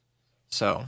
In fact, I think one of the radars it was in uh, it was in like thermo vision or whatever. Mm-hmm. It, it, yeah, because that's one thing they were commenting on too when they were trying to it's cold yeah when they were trying to analyze the video they were they were like man this thing is is going like this is is like two-thirds the speed of sound like it was almost it was almost going the speed of sound and the thermo vision they had on it it was completely The sign- the heat signature it was getting giving off was nothing. It was cold essentially. This thing was giving off no heat signature, which for which if it was a meteor, if it was a piece of space debris, even if it was, a drone, like that, even if it, was a drone, it would be giving off, off a heat. Yeah, it would be giving. The uh, drone would have a motor of some kind, you know, or yeah, so engine, what have you, and this was giving off no heat signature. I mean, even if it was a damn bird, you know, it would be giving off some kind of heat It signature. was a sand crane. yeah, exactly. Yes. The sand, sand crane going two thirds the speed of sound. Damn, this is a badass mutant sand crane. That's just the stork. The storks are real. They go two thirds the speed of sound to deliver babies. Mike figured it out, folks. That is the true answer here. They are supersonic storks. Supersonic sand crane. That sounds like some Saturday morning commercial. Supersonic That sounds like a sand band. crane. that sounds like an indie band. I get no. I came up with the best indie band name the other day. Uh, Tolerance Rockets. What's up, guys? We're Tolerance Rockets, and our opener is Diversity Grenades. Oh, jeez. cue, cue the angry emails Zach, in are you getting two, are you getting flashbacks from uh, from uh, all the Star Wars toxic fan bases? You know what? Oh God, that, that that's a topic for another day. Um, That's your favorite thing to uh, talk about, Zach. The, the Star Wars fan community. There's no there's no toxicity at all in the in the Star Wars fan community. By the way, I don't know if anyone knew that or not. Well, it's like people who are saying things like there's no there was no actual toxicity in the Batman community or or or you know uh, the specifically the Christopher Nolan community when like the Dark Knight Rises came out, but there were critics who were getting death threats before they even posted reviews on Rotten Tomatoes from these individuals. And here's the thing: there's crazies in every fan base. Uh, there's total uh, just nut jobs and psychos. They don't represent everybody, but to say that oh it doesn't exist, that's a bunch of bullshit. In every fan base, there is there is someone like that, Well, I, I and and more people like that after. I that. bring it up because it, uh, Zach on his podcast, he's he's literally dedicated episodes, and it was like one of the episodes that kind of like baited me in to listen to his podcast because I'm a little girl and I love drama. Um, it, it, his pod, the whole podcast was uh, the the toxicity of the Star Wars fan Oh community. yeah! Oh wow, that was almost two years. yeah, ago it was it was Yeah. an, it was an older one for sure. Ooh, but- that, that's a that's a doozy of an episode. now a lot of them are are just uh, staying true uh, to a lot of the things that uh, people were pointing out at the time. You know about the Force Awakens and about you know the what a lot of people now deem as some uber feminist uh, perspective of you know the Star Wars mythos. Now, now a lot of the same people are like, yeah, that's that's totally right. You know, uh, fuck Kathleen Kennedy, you know that kind of thing. Um, but uh, I predicted Solo was gonna tank and was not gonna do that well, and I was right.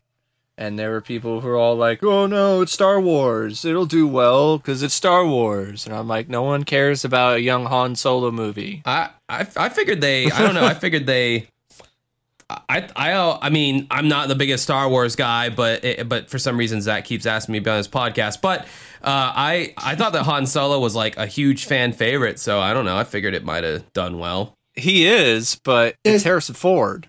there's well, there, there's a bunch of reasons why the solo movie bombed. Um, first and foremost is the fact that, like Mike said, uh, Han Solo is dad and grandpa's character. The Mhm. the modern equivalent of Han Solo is Chris Pratt Star Lord. That's what the kids under twenty. That's who they look at as the modern day Okay. Han Solo. The other reason why Solo bombed was because it got placed between Avengers: Infinity War yeah, and everything else. Like Di- Disney let Yeah. that film die. D- Disney doesn't know how to market. That's a problem. Disney prioritizes its marketing. Um, I've always I've been aware of that since the Avengers came out. That they have an A team, a B team, and a C team, and the C team was told handle Solo. Uh-huh. Um, yeah, no, there's a bunch it of didn't help. It didn't help that Solo also had uh, some really uh, bad, uh, not necessarily word of mouth, but there was a lot of things that were going on behind the scenes that tur- probably Sure. turned off a lot of fans. I mean, when you have Phil Lord and Chris Miller, who are really talented and were really into it, and Disney was like, "We don't like the direction this is going. Get out of here." and then they're, they're like, fine. Yeah, and so then they had help. to get Ron Howard. That doesn't help either. Disney's doing that a lot. They did. They've done that with uh, Doctor Mm. Strange. Uh, uh, the original director of Doctor Strange um was a very talented guy, and I forgot. I, I, I Scott forgot- Derrickson. Scott Derrickson. This is when I can mentally check out. yeah, Scott Derrickson. He he was uh there was a lot of creative differences and he decided to just quit and they're replacing with Sam Raimi and I saw that coming. I was like how much you want to bet they're going to get some old veteran guy like Ron Howard who hasn't directed something in years but it's a name who is a name that has done some horror stuff Sam Raimi and there you go. At this point, So- that's the only Marvel film I could even slightly care about at this point. Yeah, I mean, I'm kind, of, but I'm still not even that interested, especially with Scott Derrickson leaving, uh, because uh, in a lot of ways this sequel was, uh, I think, his baby, and it seems like they were just, and they signed off on it, and they were all about the horror Doctor Strange, and then when he gets going, and they're like, "This is too horror, this is too scary, we can't do this," and then he's like, "Fine, that's not what I signed on for." That's why I actually felt for Josh Trank. Josh Oh, Trank's kind of a, story. he's kind of a you know a, a, I think he was just immature and i think he had some legitimate issues of his own that he had not dealt with at that time um Well, Fox was also a mess at that time too. 'cause that was that was what's his name, uh, Tom Rothman. That whole saga. yeah so fuck that guy Yeah, like there, there- there's a lot of things. Like Josh Trank, like again, I don't blame him entirely. he was signed to do that particular vision that darker more realistic i actually like it it's it has body horror elements yeah, it's something unique uh, and uh, he would he never really had the chance to finish the film that he was signed to make because the the studio got involved, and I think he I think he just kind of lost it at that point. I think he also maybe there was some rebellious sort of thing. You know, he's a young filmmaker, and he's just like they're taking his film away from him, so he's just like fuck you. Well, that was You know? like, yeah. Like I know, like you probably saw it, Mike, in the last couple of days. He did some. I don't want to say an interview, but he was commenting about something. He Yeah. was talking about like the Boba Fett film he was going to do. Yeah, And I think it's the first time that's been kind of like semi confirmed. Like we always Mhm. knew it was a Boba Fett film. We just now we know for certain that's what it was. hmm Um, yeah, like I said, I remember following that a lot in 2015, the the Josh Trank fan four stick issue. And I again, I again, Josh Trank is still for the most part in director's jail. Yeah. But he did get a recent. He's directing a film, uh, an Al Capone. yeah, the Tom, the. Tom the Tom Hardy one, right? Mhm. Yeah, like I said, I, I felt ba- I guess think about those like Disney, and that's what like when it comes to me in the Star Wars podcast, and like I and Josh knows, like and this is no surprise if you listen to that podcast, is I am kind of burnt out on Star Wars, just because Yeah. they they just again and, and Josh can attest, Mike, you don't know me that well, but like I've been I eat, sleep, and drink Star Wars for the last twenty years, Uh-huh. and I'm at my wits end with it. Like we it's just, we can get burned out on unsolved mysteries too. That's why we, we- you know, why ultimately the rebranding was a blessing in disguise because I think Josh and I would have been like by this point.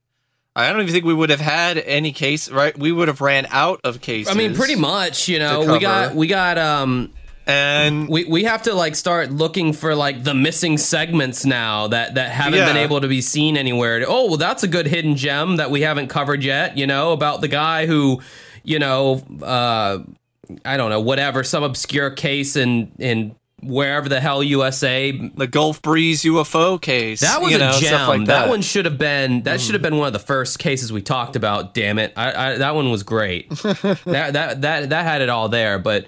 Uh, no, I'm just sitting back like a proud papa watching uh, Zach and Mike interact about movies because I'm, I'm, I'm just getting a little taste of what it could have been like if Mike had ever uh, gone on Zach's podcast, and it's like, oh, okay, Came, we, came, we came close, folks. Mike almost came on, and he got a job, and it was like, well, there goes that. It's like that's yeah. one day, Mike. We'll have you on for uh, Monstober. One one day, we'll have you on for uh, all the weird, uh, Ah. all that stuff. I, have a- I, you know, I want. I want to ask. I, I know Mike has his movie channel. It's not fair to ask him this on Unsolved Mysteries. Uh, I'm sorry, Unexplained Mysteries podcast about UFOs. Um, but Mike, what'd you think of Doctor Sleep? I haven't seen that yet. I, I Really? want I want to see it. There's a lot of stuff. I mean, I've got so many things on my watch list. I mean, I there's a lot of stuff I just haven't had the time to watch yet. I mean, trying to balance work and school. Like Sure. now I don't I don't have as much work. Uh, uh, I only go. I pretty much am just working one day tomorrow. So yeah, but uh, and with but now that I I am graduating, like I'll I will have way more time to just catch up on things.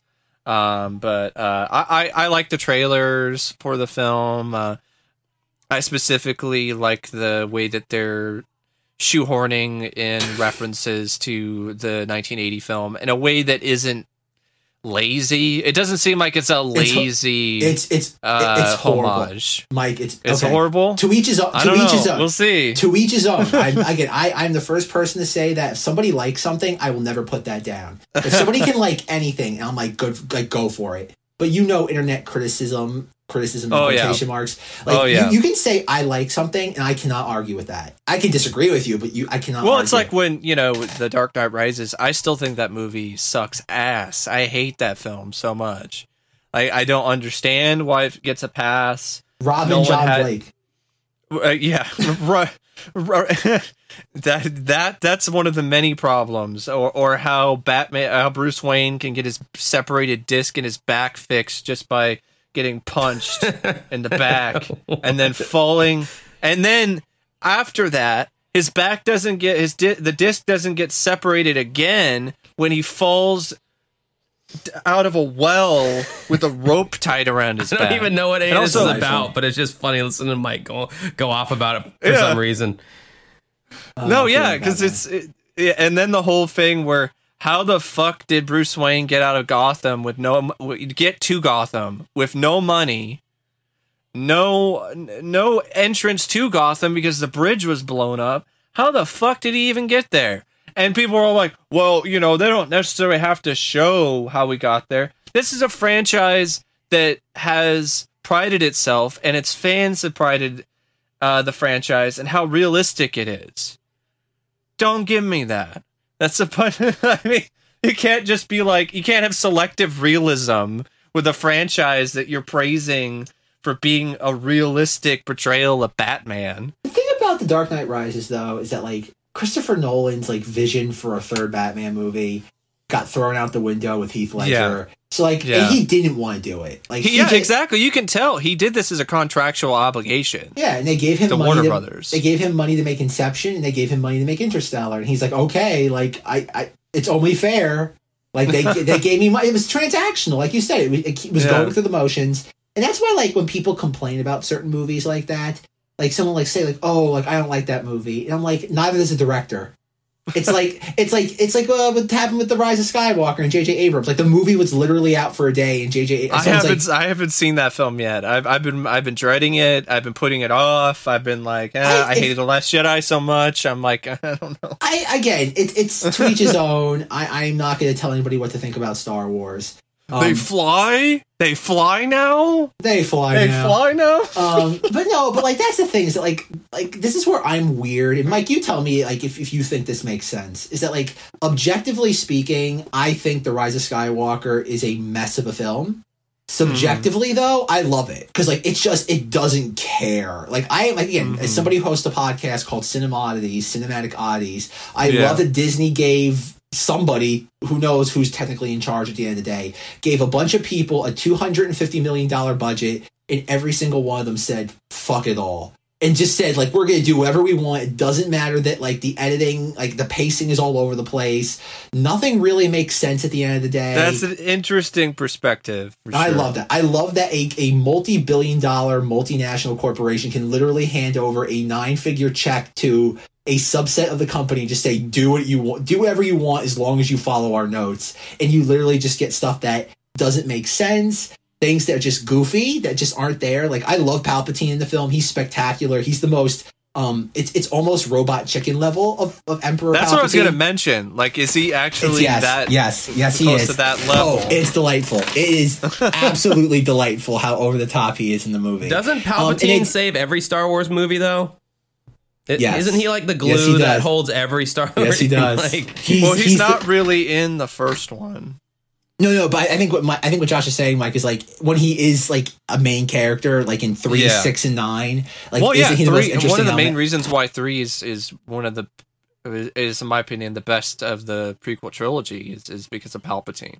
yeah, Yeah, and that's and that's the thing with the Rise of Skywalker. Is like I remember when people were getting mad like this time last year about like oh they're like they've run out of ideas they're bringing him back and I'm like no it may like sure yes they've run out of ideas a long time ago but I the if they're bringing him back that makes sense like oh if you're gonna make this a nine part saga like it makes sense to bring it all back to him. The problem is that they literally ignored the villain, the villain that they were building up for episode seven and eight, the First Order, and just plugged him in out of nowhere. And I'm like, oh, okay. Like again, they don't care, and I find that Yeah. ama- like imagine that. Like Mike, if I gave you five thousand dollars to work on my movie, you would be like, okay, like I'm gonna do this right. Like I want to sit there, like I don't want to mess up. Imagine a Walt Disney company handing J.J. Abrams and Lucasfilm two hundred and fifty million dollars, and the thing being like, eh, we'll figure it out. Like that that's the attitude. Then like literally a day after the movie comes out, JJ Abrams is like like someone asked him, like, oh, like people don't like your movie, what do you think? He's like, they can sure. He's like, they can dislike it. I'm like, that's so Yeah. imagine pouring two years of your life into something, millions of dollars, and people ask you what what do you think of the criticism? You're like, they're right. It's not a good movie. And it's like, Well, okay. he doesn't necessarily say that. He just says like you know they can dislike it. He, Um, you listen, if you listen to that interview and you combine that with a lot of the other stuff he was talking about that time and like the the Reddit rumors, he was not happy, and they Okay. changed a lot. I'm again, that's just that's my own conjecture, my own speculation. Much like how uh, Josh and Mike talk about like the the UFO video stuff. Um, I, I have my own just like like thought process on these things. Yeah, Um, I get it. I get you. Yeah, like I'm a conspiracy theorist, but like in the most boring way possible. I look at like a multi million dollar. Well, I mean, multi- I see, I see what you mean. Like, for instance, Mark Hamill was clearly not happy at all with the direction they were taking with Luke's character. You just watch the interviews and fan appearances, and you know you can see that he's he's he's he's cracking in, inside and is just absolutely uh just incensed about it. But I- uh I think, and Mike, tell me if you disagree. Mark Hamill should have been nominated for an Oscar for The Last Jedi. Not for Uh, wait, wait, wait, wait, pause, pause. Wait, I'm not finished yet. not because of the not because of like the how the role was written, but for an actor that was so uncommitted to that interpretation of the character that they did that much with it. Like like like you said, Mark Hamill did not like that, but he sells that role. Uh, he he does his job. Like think about it. Like imagine being an actor and not being happy at all with the way the character is being written. And I love the Last Jedi. I it's like to this day I it's think still my I favorite think it Star just Wars I think I think it just depends on the actor. yeah, he's a you know, professional. their- he's a true their- professional. Their, their their ability and, and their professionalism. So uh, I, I'm not surprised at all that Mark still gutted it out and, and did Yeah. the best possible I- performance that he could. I, how many I- actors can do that? Like to have a role I mean, there's a lot in. of actors that can do that, but I think there's a lot of actors that, uh, because of other commitments or other things that are going on in their lives, uh, they don't do that. Like, for instance, Stallone is actually a really capable actor Yeah. and uh, doesn't get enough credit for how talented of an actor he really is. And uh, in the film Grudge Match, it, he's sleepwalking through the entire movie. It is a really, I honestly think it's one of his worst performances. But then I look back and I realize that around this time, he was probably still dealing with the loss of his son who committed suicide. So maybe his mind wasn't really in the right place for some dumb boxing comedy.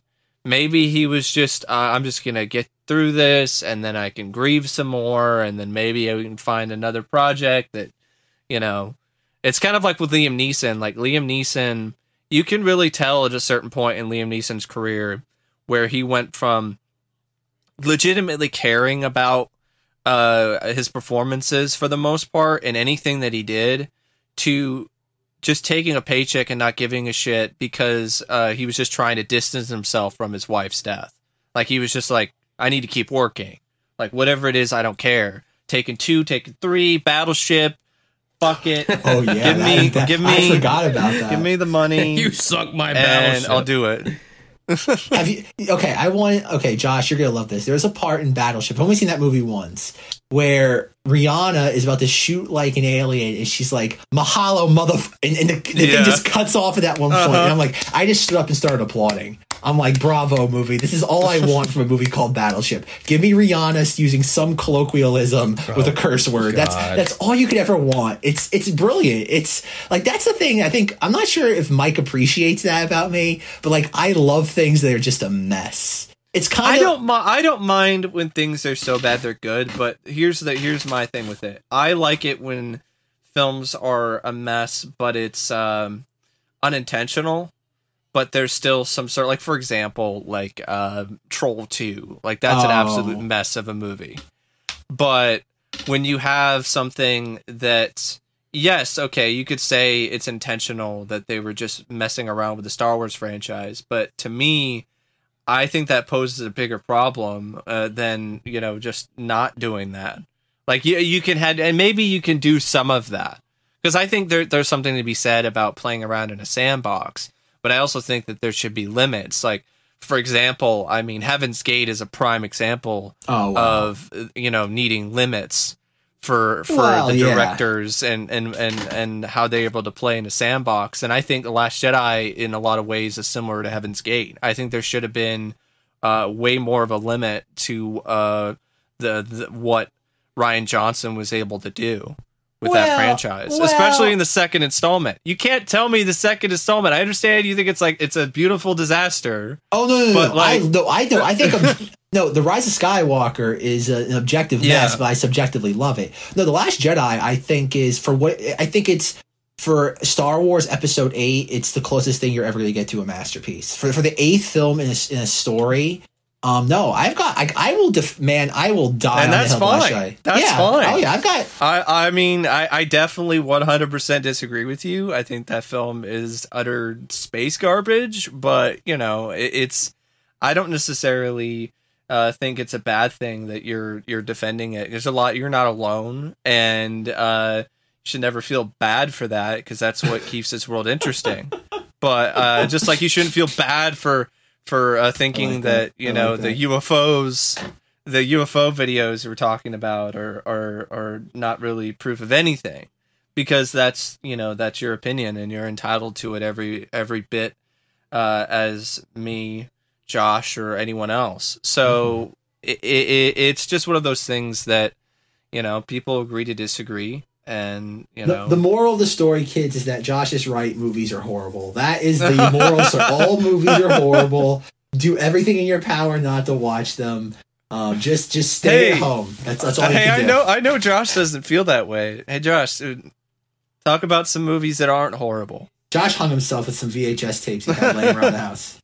Does he even have any VHS tapes? He found some just in case. The breaking, he said, breaking case of an emergency where people start talking about. It's bad enough when it's just you, Mike. Now there's two of us. Now he's overpowered. All right, and it's time for a little advertisement break. Okay, so we all know how ExpressVPN protects your privacy and security online, right? But there's something you might not know. You can also use ExpressVPN to unlock movies and shows that are only available in other countries. Now that so many of us are stuck at home, it's only a matter of time until you run out of stuff to watch on Netflix. Ain't that the truth? I've been watching all these docu-series like there's no tomorrow. So this whole week I've been using ExpressVPN to binge watch The Fresh Prince of Bel-Air, which is for whatever reason only available in Netflix of Australia. It's so simple to do. I just fire up the ExpressVPN app, change my location to Australia, refresh Netflix, and that's it. ExpressVPN hides your IP address and lets you control where you want sites to think you're located. You can choose from almost 100 different countries. So just think about all the Netflix libraries you can go through. Love anime? Use ExpressVPN to access Japanese Netflix and be spirited away. But it's not just Netflix. ExpressVPN works with any streaming service, whether it be Hulu, BBC, iPlayer, YouTube, you name it. There are hundreds of VPNs out there, but the reason I use ExpressVPN to watch shows is it's ridiculously fast. There's never any buffering or lag, and you can stream in HD no problem. ExpressVPN is also compatible with all your devices phones, media consoles, smart TVs, and more. So you can watch what you want on a personal device or on the big screen, wherever you are. If you visit my special link right now at expressvpn.com slash UUM, you can get an extra three months of ExpressVPN for free. Support the show, watch what you want, and protect yourself with ExpressVPN at expressvpn.com slash UUM. Back to the show. All right, cool. So uh, my power just went off for no random, uh, for no apparent reason. Uh, the government has found out what we've been talking about. They they have they do have probes in my house and in my head and they have bugged me and they're listening to my thoughts. They are thought stopping and um, brainwashing me Thought as we speak. yeah, it's a. I'm very excited to be on the last episode of the Uncovering Unexplained Mysteries podcast. It's been an absolute pleasure. I'm here to see the ship sink into the ocean. Exactly. I have some men in, in nice white coats who are ta- going to take me away. Ha ha, hee hee, hoo hoo. Um, anyway, uh, uh, you, uh, you guys got a little bit of taste of the uh, the the Zach Knights of Vader podcast there with uh, Zach and Mike interacting. So uh, you got a nice little uh, mini Knights of Vader podcast within a Uncovering Unexplained Mysteries Basically, podcast. point counterpoint. Yeah. Uh, the, the, do you have anything to say about the series? Any any more to say about the the episode or or the series or unidentified or, Um, or Tom DeLonge and his involvement with things? or- Oh right, yeah, that was something I was gonna I was gonna point out because uh uh Louise like he actually I think is has been collaborating with Tom. Okay. Yeah, if you look on the uh th- there's like uh when when he's showing people the uh, radar footage from that's been declassified on that show, there's like a watermark to like the right of the radar footage and it says to the stars. Um, and that's Tom DeLonge's thing to the Stars Academy. So uh, I Tom definitely has a hand in this, which is you know which is great. I mean that's what he's been that's what he's been doing with his life since he left Blink One Eighty Two. Is he's been uh, pretty much just dedicating his whole time to just he's he's putting out a bunch of different projects and and you know some of them are kind of iffy on the quality. Um, but but I'd say his whole kind of life purpose at this point is basically being a real life Mulder and Scully, um, and and really you know pursuing the whole UFO thing. And honestly, with with his uh, celebrity and his stardom, he's gotten a lot closer uh, than a lot of people have to to the whole you know like as far as getting to talk to retired generals and retired people in the field or people who are still in the field and you know then he goes on the Joe Rogan podcast and Joe Rogan makes him look like he's a big fucking buffoon which you know fuck Joe Rogan for that but whatever um, that's neither here nor there um, Wow. yeah you know I- Joe Rogan's pretty popular, so uh, not since the Jack Dorsey Twitter uh, interview he hasn't been that popular I, I did I didn't know about that. yeah, he had Jack Dorsey on there, and uh, he basically threw a bunch of softball questions and a lot of Who's his, Jack Dorsey uh, again? the founder of Twitter. Oh, Twitter guy. Yeah, he. oh, so we just threw out a bunch of softball. well, yeah, questions? because bec- because Joe Rogan was kind of seen as this like kind of like semi alt right guy that a lot Yeah. of the, a lot of the alt right guys looked up to. oh, so the alt right guys are really pissed off now that he was throwing softball. Yeah, Okay. because Twitter has been banning a lot of the alt right figureheads like, you know, Alex Jones and Milo Yiannopoulos or whatever the fuck his name is. well, and, I mean, well yeah. I, I, I don't want to get into a massive debate about those two, but if you look at the content of their tweets, Right, it's they pretty were incendiary. actually abusing the the Twitter policies, and it wasn't necessarily strictly due to their political beliefs. You know, when you can't hide behind your politics when you're uh, using slurs and insults and things like that. I, I, I I'm sorry. Just you can't just say politics and and then get a free pass from Twitter. Like that's Right. just not. well, the Alex, Sho- Alex Jones the national treasure. End of comment. the alt right went on they they went on the whole like whataboutisms uh thing like when when all those banning started happening because then they're like well what about the left figurehead such and such who said this and that and you didn't ban him or her and so yeah basically Maybe it's because it wasn't as repeated of behavior. Maybe that's the the the. well uh, i you know i think i think twitter definitely has like a more But uh, it could also be left leaning. I, th- sure. I think you Twitter know, has a left slant to it, but Yeah. yeah, regardless, um, a lot of Rogan's fans turned against him whenever he, and then come to find out, um, Cash App was a sponsor on Joe Rogan's podcast, and who owns Cash App? Jack Dorsey. So it was like this kind of. Oh, okay. Yeah. like uh, even that could even be something that even people who aren't alt right would be like, "Whoa, like, I don't know." Yeah, he lost a, know. he lost a lot of Say it ain't credibility. so, Joe. Yeah. Say it ain't. He lost a lot of credibility when that happened, but you know, I, I don't know. I think he's still got his. Ra- I, don't, I don't think his his fan base might have died down a little bit, but No. he's, he still gets. he's still he's still gonna. It's like for example, like fucking Keemstar and YouTube is still making videos and is still making bank, even though he had that whole controversy with him and his credibility, and you know he's still there talking about YouTube drama.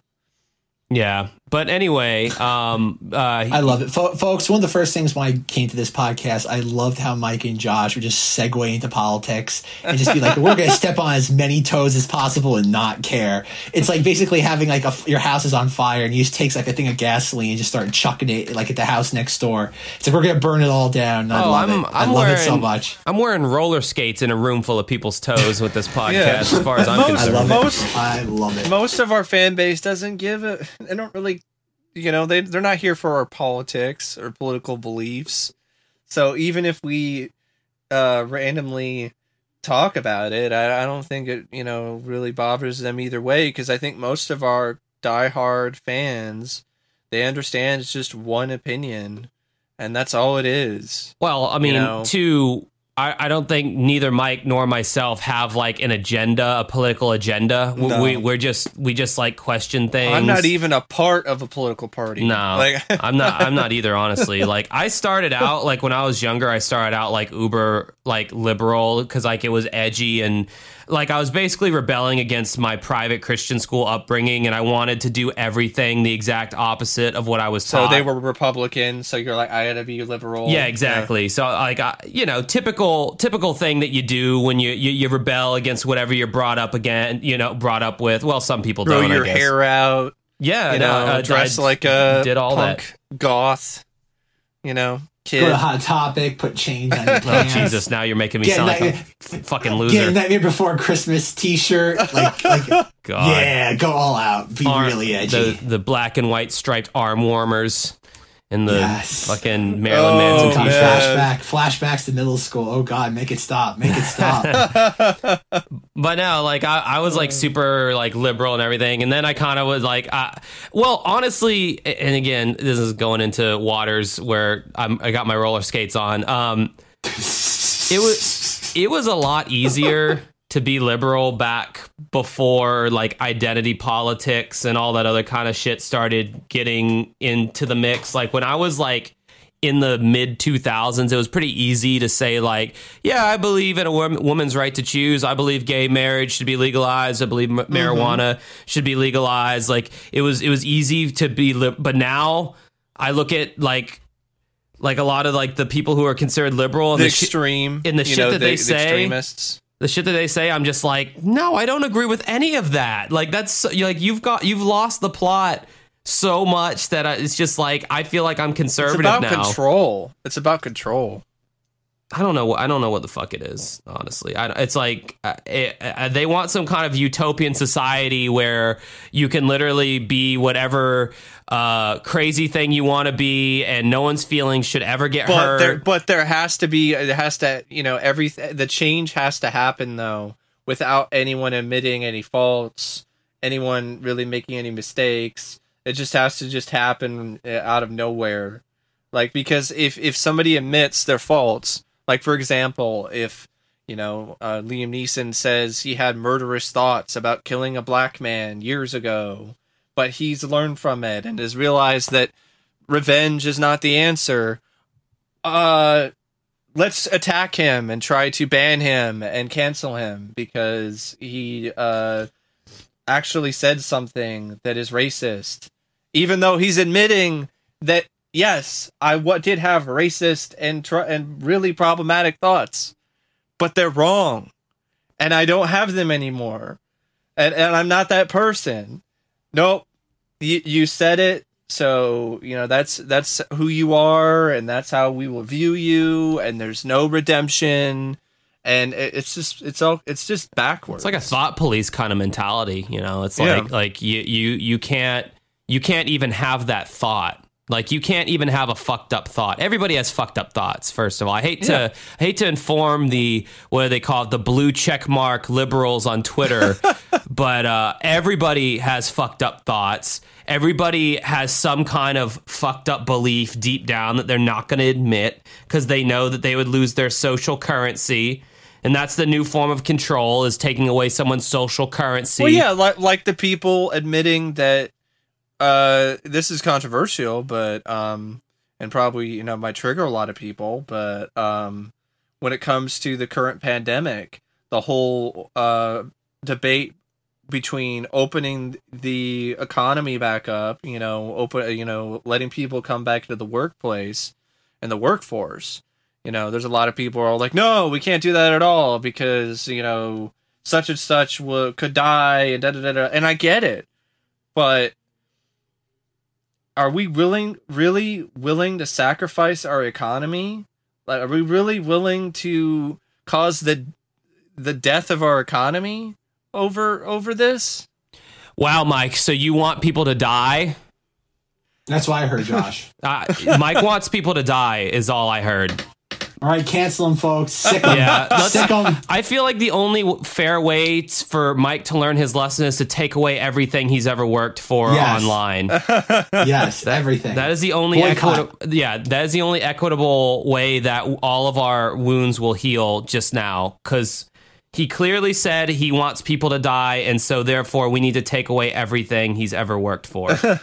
Yeah. I'm already outside of his so house that, that that's pitchforks. the extremist approach, but really, I think it's a it's a, a justifiable question to ask, especially in the times that we are in right now. I would like to find the middle ground between the two. You know, wh- wh- how can we uh, get people back into the workplace, put money back into our economy, but at the same time also uh, prevent uh, as much deaths as we possibly. Well, I mean, I, that's where the whole you know phase one of reopening comes in. I mean, I live in a state. Yes. I live in a state that's very you know gung ho about reopening shit. In Florida, Florida's already doing a bunch of stuff. Like the people are at the beaches Yeah. already, right? Yeah, but see, the thing about it is, in in in Florida, the the cases, uh, if you take Miami out of the equation, the cases of Corona in Florida were not that bad at all. Yeah. Uh, Well, I think a lot of it's more spread out communities. what happened was a lot of New Yorkers came down to Miami to you know vacation or whatever, and this was Ah, this was oh, before no. people knew about you know Mhm. they they didn't know they were carrying it or whatever, and so there was a big hot spot in Miami of of the COVID nineteen or whatever. But um, in in Jacksonville and Duval County and uh, all that, uh, we it's not you know where there's millions of people who live here. Like it's, it, I think there might be you know maybe hundred or two hundred people. eh, Yeah, you that's know. close. That's close to what's happened in Clark County over here. You know, uh, 200, 100 to 200 cases. Yeah, let's not let's Um, not ask Zach about this because uh, he lives in New York, so uh, he's Oh, no. he, he doesn't Don't really ask know. The guy. Don't ask the guy who lives 90 minutes north of New York City. yeah he doesn't fit the Yeah. narr- he doesn't fit the narrative that we're trying No, to God, spin no. I here. hate it so much, folks. Like I, I know, I know Josh and everybody in the Facebook group likes to make fun of Florida. And as a Floridian and a New Yorker, I would take the Florida over the New York any day of the week. Mhm. Like it is literally up insane up here. Like I it was at the gr- yeah, oh yeah, it's hell. This state is this state was insane before all this. Yeah. and this state is not going to let go of this people like are actually enjoying this that like i i have an essential job my mother has an essential job so like we always like share stories about like what's happening and like people just seem to love everything being shut The down. chaos. they love it like it's insane like i again where i work i sit there like like people get mad when you not have the mask on like i was at a grocery store and there was Mhm. an elderly woman that didn't have a mask and like security and the cops were like screaming at her Oh like, my making God. her and they were like making her wrap her coat around her face Oh and the my whole, God. and the whole time i'm like why not just give her a mask like the Yeah. store the store has probably like hundreds of them just give her Yeah. one and be like ma'am if you don't feel comfortable wearing this and you have to leave or we'll do your grocery shopping for you and you have to wait like in your car no And what's crazy is she's the one that's the most at risk, i know you know, That's- in terms of getting Exactly. sick. And like like Mike was saying that like how do you fix this easily? I can fix this in about I don't know a sentence, maybe two. Is that it's as simple as this? I'm gonna I want all of your listeners to like kind of lean in because it's just between me and them. It's between you, Mike, Josh, and the audience. If you're afraid of COVID nineteen, stay home. Yes. If anybody else wants to live their lives as normal, they can live their lives. If you're scared, you stay home. You can have everything sent to you. For the rest of us to are going, you know what? Let's roll the dice and take our chances. Let us be. because this Mhm. whole thing about essential and what's not essential is BS. What we're doing is picking and choosing winners on an economic level. Yeah. And and that's it's funny for work. I need a new pair of shoes, and like I have some weird ass feet. Like every time I buy a pair of shoes, I'm like a different size. And guess what? I can't buy a pair of shoes because I cannot find a way to measure them properly. And Oh, I've had to buy like three or four pairs of shoes. have to keep sending them back because nothing fits, and there's no way to do it. And I like, am. I, I don't have the same problem, but I do have weird, you know, because I, I, I my feet are like super narrow, so like I have like I can't buy or even wear certain brands because it just doesn't fit me properly. So I end up having to spend way more money on stuff like Brooks or Saucony because it's just that that's just better uh, for my feet. And trust me, having feet, shoes that fit and fit well and are comfortable is an immensely important part of your It's- life if you're out and about on your feet a lot. one could call it, Mike, essential. Yes. And that's what I don't get is that like a shoe store is essential. Like like I wear glasses, and if something happens to my glasses, where I get I'm my. Pres- well, that's what exactly. So like I get my prescriptions from like LensCrafters, or I'm sorry, Pearle Vision, and guess what? I if I have to go to them, they're in a mall, they're closed, and I'm like, that's the I get essential them from service. a pri- I get it. I get them from a, a, a company, but they're not open. So what am I Exactly. going to do? I can't like. exactly, but my, that's like, and that my career, my, the way I paid my fucking bills was as a karaoke and trivia DJ. I Mm-hmm. am going to be out of work for the fucking first. I just filed for unemployment uh, uh, yesterday, actually, because I I thought that surely by May we'd start, you know, kind of getting shit together. But now I'm looking at it. It's like, yes, Florida is on the one of the faster states in regards to opening things up but shit uh, karaoke a thing where everyone's sharing a communal mic in in a bar in close quarters fuck that man we ain't gonna be open they ain't gonna open up karaoke until 2022 at this fucking yeah, rate Yeah, yeah. It, it sucks, and uh, I feel for you, Josh. Like I, I really uh, did, when I heard everything was going down, I'm like, man, the people, the karaoke DJ, and all this other stuff, uh, the nightclub performers, all these people that you know are are doing these kind of this kind of work.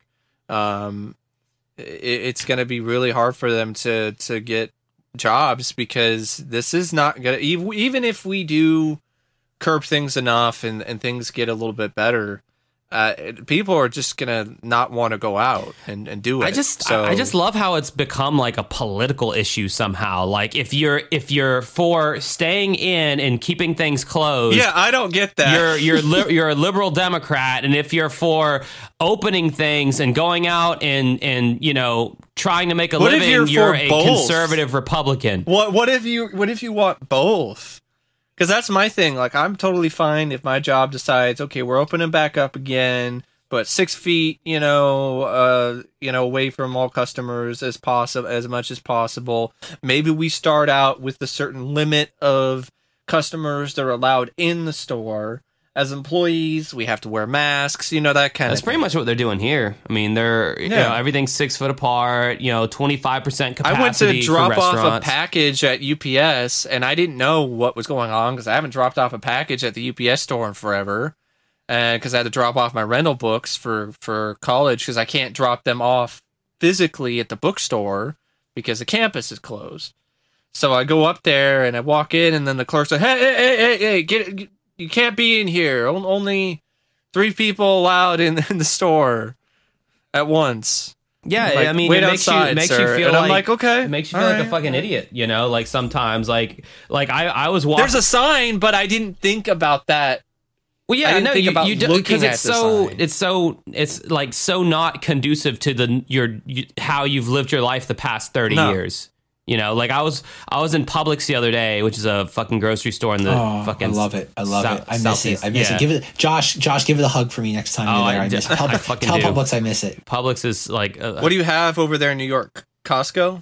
Uh, that's that's like our version of. Well, yeah, we have like that's like our big like one of our big like oh god warehouse ones. he's probably But like our Kroger grocery- or something. No, we don't have Kroger. We have you're gonna like these. We have a Price Chopper, Stop and Shop, Hannaford, Shoprite, in my personal favorite. I call it Stupid Place, but its name is Tops. I hate that one the most. Oh my Tops- god, I Tops I, I is can the hear. I can hear all of those in a New York accent. Yeah. like It's in- horrible. There's a It's stereotypical, especially Price Chopper. Like Price I can just pre- like Price Chopper is actually pretty cool because like if you get prescriptions filled there, Uh-huh. they're like based out of Albany, and so that they have like massive discounts because like they Yeah. get subsidized by New York State, which I don't agree with, but like hey, if, if it's something I have no control over, might as well exploit it. Mhm. Um, they're cool.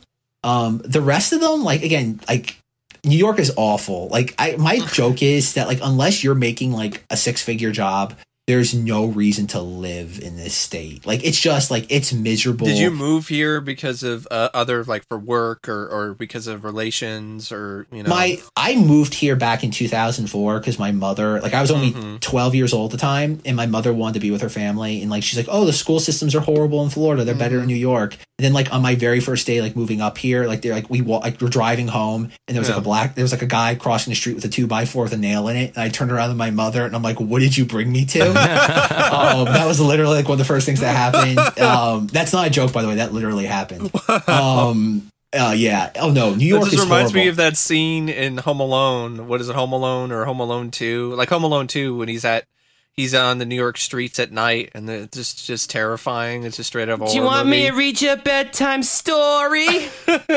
Oh, there's It's- a bunch of crazy people out there. Not much better in here, kid. I love that it's, movie. it's insane. It's insane. Like I like not to go too far in my own personal history, but like No, it's I, interesting. I I volunteered at a food pantry at the church that like I kind of belong to. Mm-hmm. Like not it's weird. Like they they get really annoyed with me because like I've been I did well.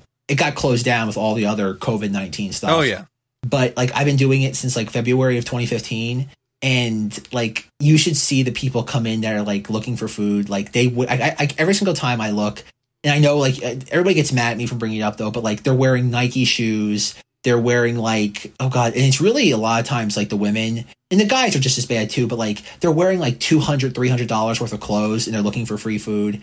And I'm like- and I- there are like- people like that. And, and there's a lot of them. Like, they'll, they'll pull into the parking lot like driving a Lexus, and I'm like, we shouldn't be giving them food. I'm like, I'm sorry, like, and like the excuse is like, oh, they could be living in that car. Then they should sell it It's and then use it and fucking get in the park. Exactly, sell your sell your forty thousand dollar car and go rent an apartment. It's like Yeah. and buy your groceries with what's left left over. And it's like like no, like I have no empathy for that like whatsoever. It's like and especially like like in Mike, you can relate. Like for the longest time, I didn't have a car. For the longest time, I didn't have a steady job. Oh yeah, and it's like I am. I have a car, but my my friend borrows it and he uses it to to get to to work and everything, and he's just working constantly. So we haven't really even had that much time to. But now that I think he has some more time off, and now that uh, you know I'm done with college, like maybe we could. But the thing we can't hang out right now anyway. So but, but I think it's just the whole idea that like you're trying to like better yourself. You're not living like the high life. And you No. have these people that are like, be, like quote unquote begging for food, yet they clearly Mm-hmm. have the means to pay for it themselves. And it's like like that you're taking food away from somebody else who could use it. Like there's only a finite amount of donations. And it's like by you being greedy, and that's like just like one thing in New York. And like Mm-hmm. and, and everybody everybody appears just hostile. Like even a couple weeks ago, like there was like right near I live, there was like an abandoned campsite, and I went and just like like got out of my car and like took a picture of it. And the guy's like across the street's like, "I own this. Like leave my property." Holy And It's like, shit. dude. It's like, Yeah. dude. I'm on. It's like, dude. I'm on the curb. You can't tell me to walk away from the curb.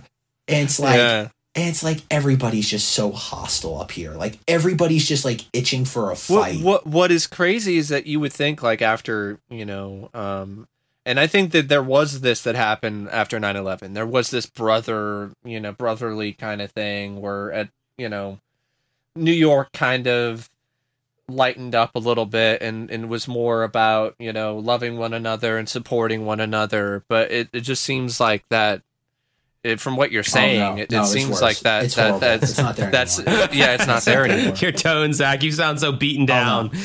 oh no, I don't. I hate this place. Like I, I make no bones about it. Like the last time I was in Florida was for Easter of 2015. I was visiting my brother, who at the time was living on St. Pete Yeah. Beach, and like it was Easter Sunday, and like like him and I walked around, and everyone's like, "Oh, Happy Easter!" And like I mean, like everybody was doing it. And I turned around to him, and. I'm mm-hmm. like. Is everybody this friendly usually? And he's like, yeah. And I'm like, in New York, if you wish somebody happy Easter, they will give you a dirty look. Because it's like, and it's just like, no. and that's the thing. Like everybody, again, I'm not saying this to be like hyperbolic or embellish. It is legit. Like everybody up here is miserable, and part of that too is just like it's so expensive to live up here. Like my in my family, The alone, weather's not not the not the not the Well, best either. I think. well, well, this is my joke about the weather. Um, for example, uh, tomorrow night it's supposed to snow one to three inches, and I'm not making that up. Like that is like, that was a, that was a joke at work today. It was it's, like, it's oh, May. Yep, it's the middle of May. But this is the joke I tell people about New York weather. I say the winter is eight months long, summer is three months long, fall is two weeks, and spring is about half an hour one day in April. Like there's a good, there's actually a really good chance that if you sleep in too late one day, like in April, you legit miss spring. You're like, well, better luck next time, buddy. And that's true. Like everybody laughs and they're like, yeah, you're right. And it's because it's true. Like we literally Yeah. have like eight months of winter where it's just frigid. And it's funny, like what'll happen is that like right now it's like 35 degrees outside. And I'm not making that up. And then like halfway, I don't know, toward the last week of May, it'll be like 90 degrees. Like our Wow. summers are hotter than they are in Florida. And I get it. Like Florida's like a continual like 85, 90. Like I can see that it's always humid. But like we have like we have numerous days where it's like 100 degrees. And I remember even telling my mother, it's like when we were living down in Florida, we never had that. Like, sure, you have to live with the air conditioner on all the time, but like it's no different like than New York. Like, like Mhm. think about Josh. All you've got to do is like set your AC, and that's like okay, you're done for the day. Like, I just like, open a window well, okay, or Mike, turn on my fan. Well, but you know, Yeah, I've had I've had get- it I've had it at 76 degrees for the last like 3 weeks. But that's the thing, though. Like, all you've got to do is do that. But, like in New York, if you have a house, you have to pay for heating oil. So, like every Ooh. like September, you have to make a deal with an oil company for an oil rate where you have to negotiate a price, and it's just you don't just call. Well, you can just call up. You pay a higher price if you do it on demand. But like you got to do all this stuff, and then like even like the weather, like Mhm. all you're doing is cleaning up after the seasons. Like in this in this uh, blah, in the winter, you have to clean up after the snow. In the spring, you have to clean up after all the twigs and stuff. In the summer, all you're doing is cutting grass. In the fall, all like literally in the fall, I rake leaves like every other day, and I'm like I'm exhausted. And. I'm like, and I'm like, what is like in Florida? All you gotta do, and again, Mike, I only keep saying Florida because that's the only other place I've ever known. Is that like, and Josh can attest to, you mow the lawn once every two weeks, and that's it. You don't have to worry about raking leaves. You don't have to worry about shoveling snow. You don't have to worry about like other things. We don't have to really worry about snow most of the time, but we do deal with like debris and, and leaves Sure. and yard debris and, and Sure. you know, We deal with pine like if- needles we are deal some with of the all that worst. stuff. Like I, I, God, I hate pine needles. Yeah, we, we deal with all that stuff you're talking about, but it's it's all like cute. Like the leaves that fall is it's like a Yep. cute amount. It's like oh, look at that cute amount of small leaves that fell on the ground, or oh, look at this cute little cold weather out here. That's not really. In really New that York, bad. it's like, oh dear God. yeah.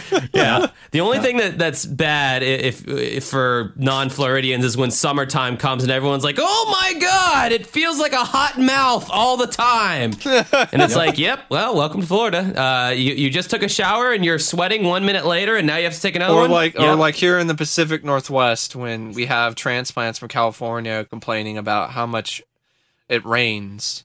It just rain it's just raining all the time. Why does it rain so much? It's like it's it's the Pacific Northwest. It, Now that would that would be depressing you for know, me. eh. Like if I if I lived in an area where I a little bit of rain's cool every now and then, but I hate when it like the skies are gray all the time. Mm-hmm. And I mean that that can happen when it's winter too, I guess. But like the Yeah. skies are just gray, everything's just kind of soggy. our weather's been fucking weird though over here. Like we didn't even have a winter. Like uh blink and you miss it, you know, winter. I had one day of snow and it didn't stick. Uh and it didn't really get that cold. It was an extended fall and now uh, we're getting to summer and I have a sneaking suspicion cuz it's already like we're already starting to have some hot days hotter than we normally get around like May. I have a sneaking suspicion this summer is going to be brutal for for uh over here, but we, we'll see. I don't know. Maybe We'll the, maybe we'll the two or three sure. months of this social distancing will make the ozone come back a little bit. I don't know. Yeah, Yeah. that's that's another thing. Uh, although I mean, I got to be honest, Zach. Just hearing you talk about New York unapologetically has been very entertaining, Oh, it's uh, I, oh, I I have more and more stories. Like everything and is, and, and and it's honestly refreshing because what we Oh. get in the media and what we get, you know, in terms of uh, in film or in television is this very idealistic uh, vision of New York City. Yeah, yeah. Well, the no. city is fun. Like, the city is fun, but like, yeah, but like, like even for me getting there, like I take like, like trust me, like I have it lucky in that sense because like all I've got to do is take a fi- like a fifteen minute car ride to the train Mhm. station, and it goes like you have to take a couple, a few stops, yeah, but like it's essentially like a ninety minute, two hour train ride. So like all you do is just get on the train, yeah. and it's like and it's like 25 30 dollars one way like like a round trip ticket's like 60 bucks so it's not exactly cheap just to get into the city and then like, once you get there you're paying out the wazoo for everything That's insane. Yeah and, it smells like piss like it smells like piss all the time because like it's not as bad as it was before giuliani but like they're letting it go downhill because it's just like they just don't care and oh yeah like the city the city's nice because like the corporations like you, know, you guys know this like the corporations cleaned up like your major areas Yeah, but like it still is not as nice as it once was. Like you could just tell, like it's just like okay, we're still coasting off. Like like Giuliani did great. Bloomberg continued that. Like Bloomberg went insane and like started banning soda. And then like uh, Big Bird, then, then, then Mayor, no, that's a legit thing that happened. And Oh Mayor and, and, and Mayor Big Bird came in and just like drove the city directly into the ground. And it's like, oh, it smells like piss now. Like that's fine. Like it's it's like that dog drinking his coffee in hell. It's like that's this is fine. Like it's nice, I guess. It just smells funky. Um, yeah, the city, yeah, the city's fun. Like that's what I tell people. Like people who are non-Floridians talk. I'm sorry, non-New Yorkers talk to me, and they're like, yeah, the city's fun. Like I'm not going to deny that. It's really fun, but like it's expensive. It's like the equivalent of uh like going to Disney. It's yeah. like That's what I was gonna say. It's like going to Disneyland. I, I, don't Yeah, underst- I don't understand my music friends who like do shit like move to LA or move to New York City, and it's like, how do you go from like I feel like the only way you can like truly live there nowadays is if you either already have a good job that's like super portable and it can like you can relocate to another. they live in a house with like fifty Yeah, other people. Exactly, exactly. That's that's that's what happened after college to a lot of my friends. It was like they would sit there have like six people living like you know like a one like like a one or two bedroom studio apartment, and like Yeah. you, you like and you're talking about like everybody had to everybody had to have like a decent job. Like we were talking about like a minimum like fifty fifty five thousand dollars a year. Damn. Jesus and, Christ! and, and, and and they all had to like contribute something like I don't know like a thousand dollars a month for rent. And That so like yeah like Stupid. and that's yeah, and that's the and that's like the boroughs. That's not like Manhattan or anything. Um, because even the boroughs are expensive now because people all like migrated further out there. Well, yeah, I've been hearing things like, oh, you know, just just an apartment in New York City that's basically a broom closet. It's going to cost you, you know, out the ass yeah, I, because yeah. it's in New York. Well, that's City. Oh, that's exactly. actually a microcosm of what's happening in Jacksonville. There's a the, there's the area that I I don't live in, but I live in a stone's throw away from Riverside. Uh, it's it's become the de facto like hipster artsy district of uh, Jacksonville. And uh, like 15 years ago, it was like run down and shitty, and only like heroin addicts and ar- artists lived there. And you know, it was just kind of like whatever. Now there's artists that live there, but No, but then then Rich- it then it became like the over like the last 15 years like like all the all the kiddies for whatever reason uh start started like like stumbling into Riverside and being like, "Oh, there's a that's a cool looking mural. Oh, that's a wacky uh you know pub or oh, that's a that's a zany restaurant with some good IPA beers and just sounds like Portland. yeah, well, yeah, it's it's it's, it's like literally like a tiny microcosm of like a Portland type uh, Yeah. scenario. So now all the property, like used to be, you could get an apartment in Riverside for like dirt cheap because no one wanted to live there, and now it's got the same exact shitty buildings, the same exact crappy uh, hundred year old uh, landscape. But that's a part of its charm. oh yeah, now now it's charming. Now it's a selling. Now it's a selling point. Before it was blight, now it's a charming. You know. yeah. like the, oh that that old that shopping cart in that vacant lot is is uh you know that's that's part of uh it's it's rustic it's it's actually a paint a, an art installation Uh-huh. That is not a uh, a rusty Kmart Kmart if if I if Kmart. I've learned if I've learned anything from my uh, time taking art history classes, uh, when it comes to art, anything can be considered art as long as somebody makes the argument or stands up and says that it's art, even though you're. d- even if it's just a, a canvas that some guy just erased something he worked on and then put it on the on the wall well, you know, you you know, just because of the action of erasing the canvas or the fact that the blank canvas itself is as an art form because it's waiting for art to be put placed onto it. It, it you know if you can take a blank canvas and put it on a, a wall and call it art or take a toilet and just put it in the fucking uh, art gallery with just uh, your name on it or some other person's name on it and a date, and that's art, then a, a fucking shopping cart in that's all rusted out in the Kmart on the side lot. of the road in the Kmart parking lot it, could also be considered well, art. Well, I think art is anything that you rope off with velvet ropes. Anything in, inside the confines of that then becomes I art. guarantee that somebody, some fucking hipster artist, could take that rusted out shopping cart in the Kmart or- parking or- lot. or or take a picture of it and put it in a frame, put it in a gallery, and people are like, "Oh my god!" Like that is just so compelling. It's it's it's a it's a dying company. It's a company that no longer is technically around, and it's rusted out. It represents the death of uh, you the society, or you know things like that. I think that everybody uh, has a idea of what art is, and it's only whenever that annoying bastard has to like in the back of the class has to raise their hand and be like, "Well, uh, technically, isn't everything art?" And it's like, "Yes, yes, technically, everything is art." But with that being said, everybody knows what is actually art. Okay? like when you want to get intellectual about it, yes, every fucking thing under the sun is art. But if you when if you take your average person and tell them to think about what their definition of art is, everyone's pretty much going to think the same thing. Yeah. Well, exactly. I mean, but I'm just saying, like, a lot of it is. It's only when you get philosophical about it and douchey about it d- does it become this like shopping cart behind these velvet ropes kind of thing. And you know, I mean, Well, I mean, when when art is considered art or not is like I said, it's when somebody uh, makes an argument.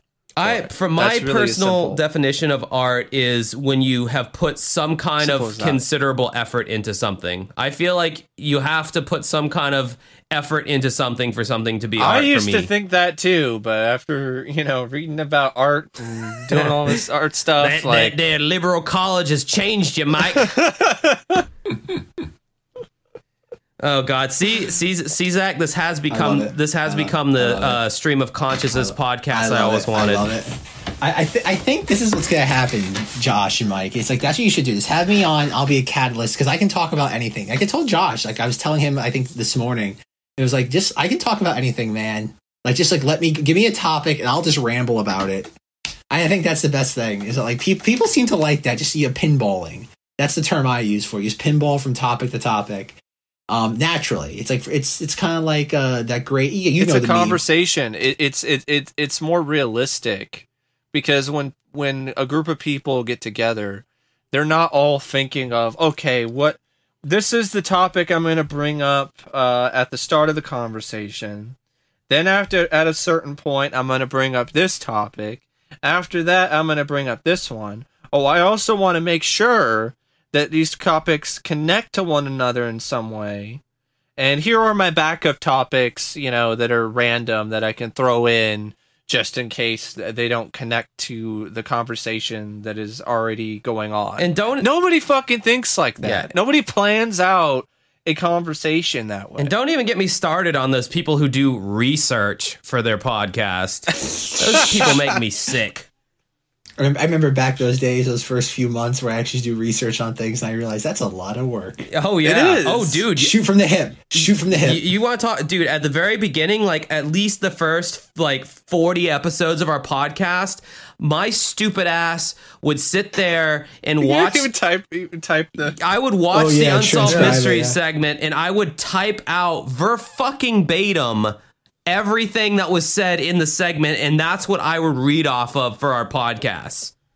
Well, we also we it. didn't. I don't think we were aware of the wiki at the time, No. or the or the website. Yeah. Also, there are, there were some segments that for some reason didn't have enough information, like the Jamaican something uh, was a voodoo thing or whatever.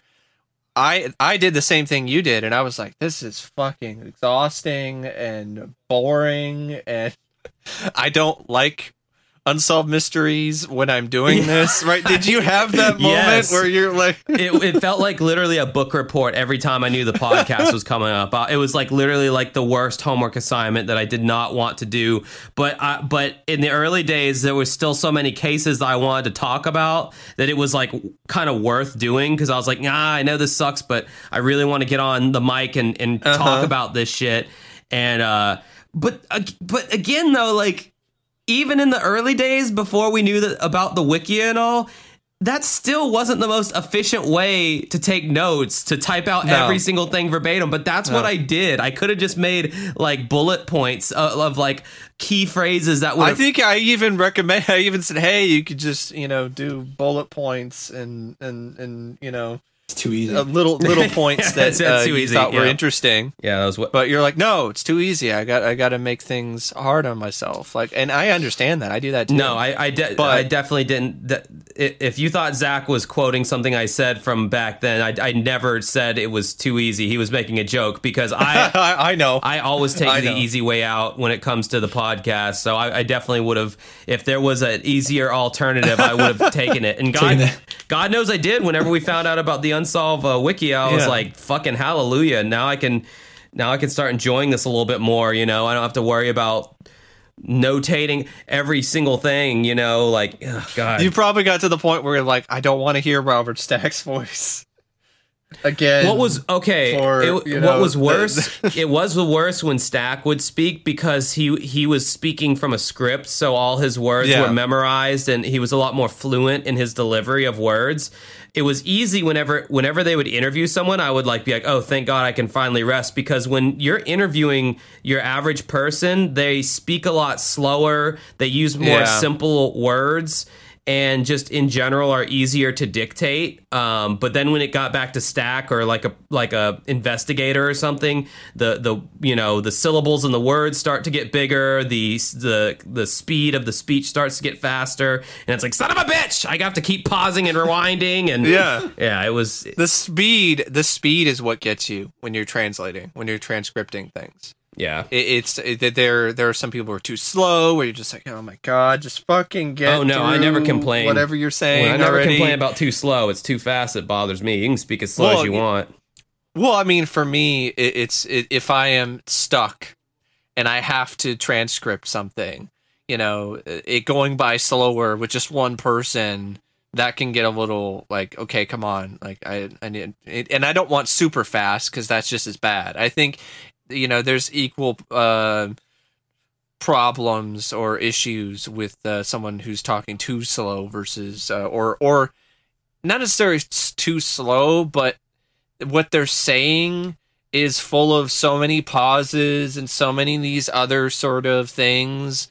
And if you're doing a, a transcript sometimes like they ask you like need everything. But why do i need the ends and the ums and the uh, whatever? It's like it needs to be everything I don't think I, to- I don't think I ever told you this, Mike. Uh, but but we've had several people over the years email our uh, our email account, and uh, they've offered transcribing services, and they they gave some kind of statistics like you'll get twenty five percent more of a listener base if there's a transcribed version of every podcast, and we're willing to do it for. Uh, a transcribed version yeah, and they, and for like a certain amount of money, they were willing. You know, they were i don't buy it yeah, well, obviously, I didn't even respond to the email or tell you about it because I thought it was so Yeah. ridiculous. I'm like, uh, okay, I don't see how that would bring any value to our podcast, so I'm not even going to respond to that. What I think it'd be good for though, it's good for record keeping. Like if you sit there, like say something, you can go back to it like at any time. Um, like if this was like a like again, not for you guys, but for me, like if I, I there's a couple times where I'll say something I want to go back and be like, okay, on this date, when did I say this? And I Yeah. think that'd be like if I had like money coming out the wazoo, and if it was minimal, like I'd say maybe I don't know, twenty bucks mm-hmm. per episode, I'd do that if I had the money. Yeah, because it keeps a most good of- record. most of these and you know these big podcasters or youtubers they have people that they hire to edit to write, to do all of these things. Like there are some individuals that do their own writing, but a lot of them, you know, eh, the the closest it gets to them contributing to their work is, is they're writing it, but they're having someone else editing it or a team of people editing whatever video. Uh, they just show up, they turn the camera on, they do their thing, and then other people and that'd be nice. Hell, I'd probably put more production values and you know uh, scripted videos and all this other shit if I could just be like, hey, I had enough money. You'd be like, hey, here's my footage. Spice it up. Make add all these quick cuts and shit, and throw in some video and and pictures and music and. I don't Cool. know. After, All right. after I, I think you might be surprised because after uh, I know both you and I, what we have in common with like our YouTube channels is that we have done everything ourselves. And when you have had that, I'm talking about like yeah, massive channels. Like not you know a lot of them do have uh teams. Like I've even seen behind the scenes videos. well, no, what like, I was "Oh." gonna say was, uh, once you've gotten used to doing something yourself for so long, you get like used to having that like, you know, it's it's got to be done exactly your way kind of Yeah. thing. Yeah. Mm-hmm. And Have it your way. Yes. Uh, did you just quote Burger King, like talk, talking about our YouTube channels? Well, I mean, technically. Jesus, it's Mike, about you're, you are one of a your way. kind, man. That's one thing I'll say about you. Queer or not, whatever they say about you, you're one of a kind. I'm not laughing at anything derogatory. I'm just laughing at that turn of phrase. There we Well, go. Well, I mean, there Off are the there, there is another you know use for that term that it isn't Sure. related to that. Oh, sure. No, that's what I was laughing at. I was And laughing I'm at this. definitely weird. I'm not going to deny that. I like how, I just oh, found out what the term soy boy meant the other day. Really? Oh, really? It took you that long? Yeah. Yeah, I wasn't I wasn't hip to that one. Jeez. I bet Okay, you probably okay, have you heard anybody call you a soy boy before? No, my uh, friend who is um, he's kind of a troll. Uh, Uh, he's kind of a uh, like a, a right wing troll in the sense of like he is he is like libertarian, but he he he acts like he's a lot more extreme right than what he actually is, but he just does it to troll everyone on his Facebook because everyone gets so easily triggered. And he, mm-hmm. he's like older and he just doesn't give a shit anymore about like offending people. So he'll literally just say, you know, whatever, but like he's actually got he's actually an intelligent person and he's not he's not like for instance he's not one of those people that if you went to his facebook page his cover photo would be like an american eagle in the background with like a machine gun and a skeleton that says you know don't tread on me he's not he's not he's self-aware like he knows he's he knows what's going on but he Well, he could technically be self-aware by having that. Well, yeah, It would be kind of a funny, you ironic, know? yeah. But you know, there's people out there who like there's boomers out there who have that shit unironically, like on their Facebook Oh, yeah. pages, like the skeleton with the affliction style artwork, like Skeleton. just you know with a ball, like a uh, like a red, white, and blue skeleton, you know, like with the American Oh, flag God. superimposed. Like I hate that shit so awful. But anyway, he was saying something about like a soy boy. I heard the term before, but I was like, what what is that? Like, what does that mean? And um. It's basically like what what is this like a basically like a a uh, a covert a covert way of calling someone like like back in junior high you'd call someone like oh you're such a fag or whatever and uh, Or pussy. yeah uh, obviously now that's politically incorrect and uh, so I guess the term For so- the record, I have not used any of these terminologies, folks. I want on the record. I, I am abstaining from this part of the conversation. but a lot of people don't apply context to things. Like for instance, there's older films that throw around dialogue like that. Like for instance, the Monster Squad came under fire in the, the, the past few years because the lines of dialogue that the kids are saying. You know, uh, where they you know say you know the the derogatory term. You know, the for homosexuals it starts with an F, and then they also say things like uh, homos and whatever.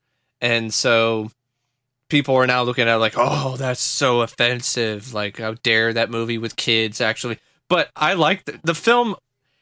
Even in back in the '80s, like it had the balls to be like, you know what, kids actually say this stuff, right I mean So yeah exactly you know, That's why. That's why. Like anytime I watch movies nowadays, like the like the new It movie or whatever, or uh, it, or any movie that like. did you see? Did you see? Have you seen chapter two? No. yeah, I haven't seen chapter No, two. I've yet. only seen the see first the first one. chapter. I've only seen. What'd you think of the first chapter? It.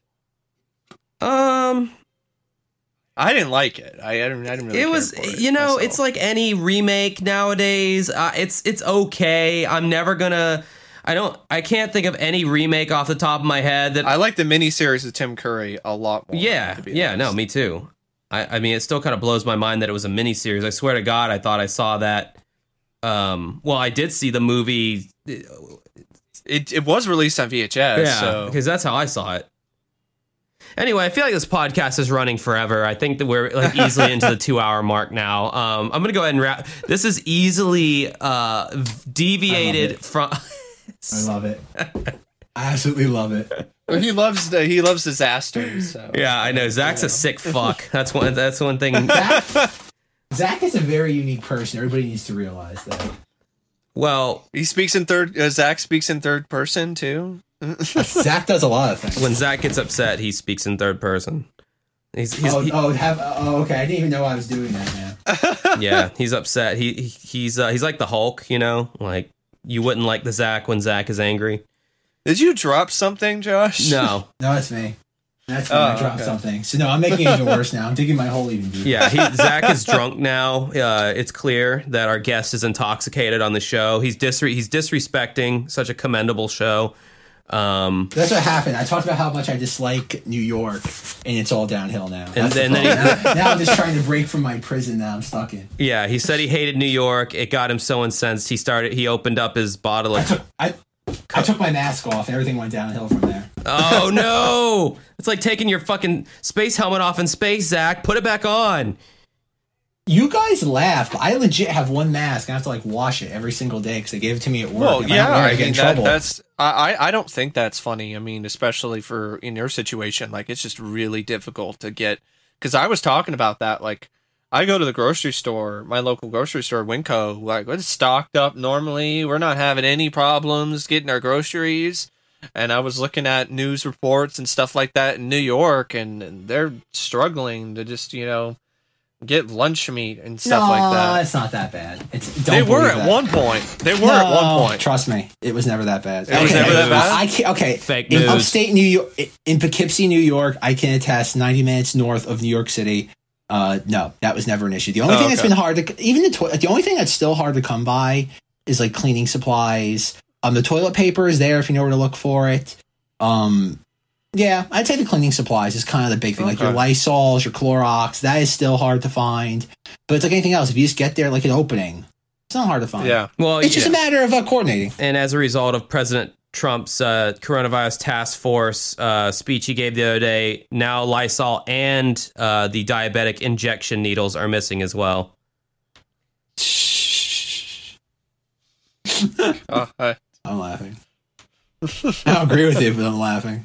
Oh no, I I, I know I, to, I I think I totally think that that was that was taken out of context, like what was said. Uh, dur- I mean, if Yeah. he, it, the dude. Okay, here's the thing. Trump went and said Trump went and said, uh, "Oh, I was being sarcastic." You know, it's like no, you weren't being sarcastic. You were thinking out loud, and you, that's some shit you do when you're when you're not live on TV. But Trump just does not understand that the kind of shit you do on this podcast. yeah, exactly. It's- it's kind of- yeah, exactly. That's the kind of shit Trump could have came on this podcast and said that all day long, and we would have been like, "Well, fuck yeah, maybe that would work." You know, I don't know. Let's try it.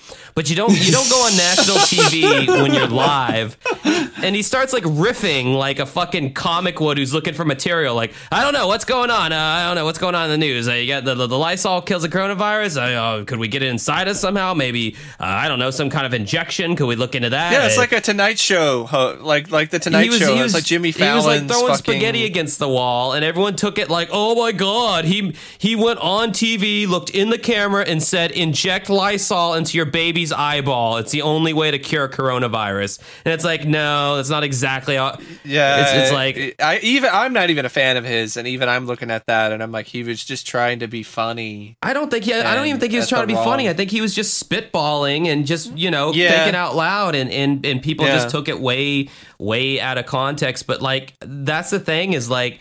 I, I'm not I'm not a I'm not the biggest Trump fan either, but I have woken up to the hypocrisy of mainstream media, and I've literally I've been alive long enough now to where I've literally seen if a Democratic uh, can if if a Democrat is in office, the media will look the other way on so much shit. And if a Republican is in office, they call him out on some. I mean, look at this Biden thing with the whole sex scandal going on right now with Tara Reade. When Judge Kavanaugh was trying to uh, be confirmed or whatever, there uh, the Democrats were like, "Believe women!" Hashtag Believe women. And now this Tara Reade thing's going on. It's like, well, I mean, Is it Tara Reid or is it? it's Tara Reade. Yeah, her name's spelled differently, okay. but it's it's like, Oh. well, I mean, you know, I you know, I mean, yeah, you should believe women, but I mean, you know, everyone who worked for Joe Biden said he he never would.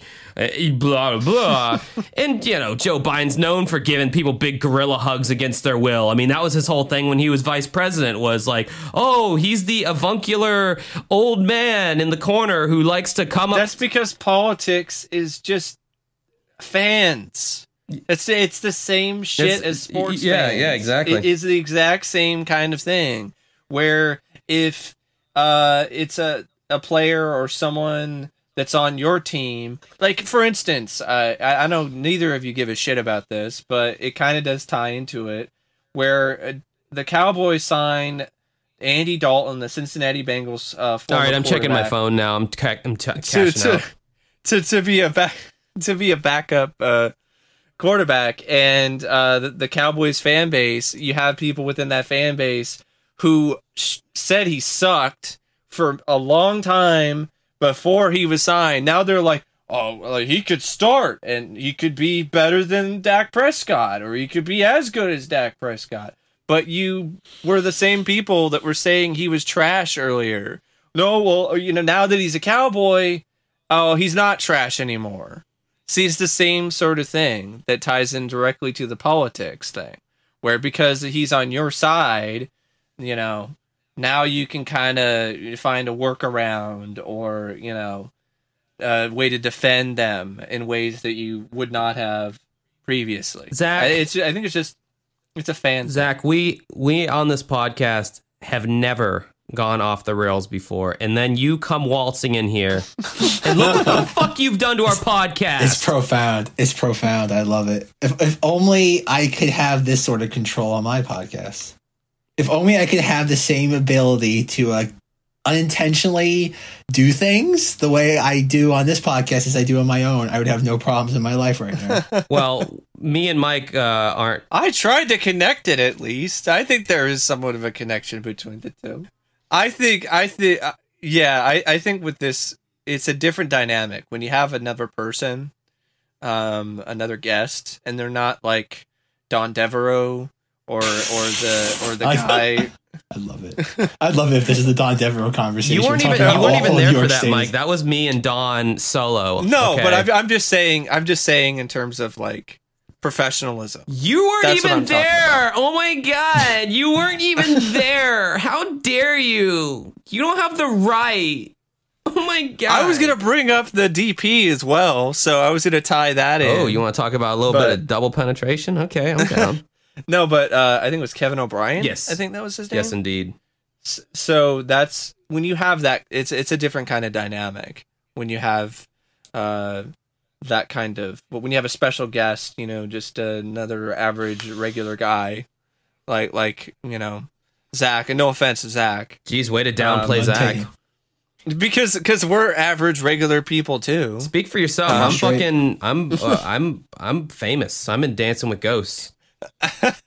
Well, we've got He's a like. ghost that dances. Okay. Oh God. oh my god. Zach's just Has Zach's anyone just been like a- antagonizing at this point. have you gotten that before, Josh? About like your your your uh, band name, people making fun of you Mike, over over your your, your band Mike, name I think you know the answer to that, okay? I think you're asking that question to be a little glib, and I don't appreciate it because I think you already know the answer to that. I think you So already know that I do get that a Okay. lot. You think? I think you already know that I do want to go back and murder uh, Russell Crowe or whoever the fuck starred in Dances with Fucking Wolves because that is all Kevin- that people associate. Kevin Costner. Kevin Costner.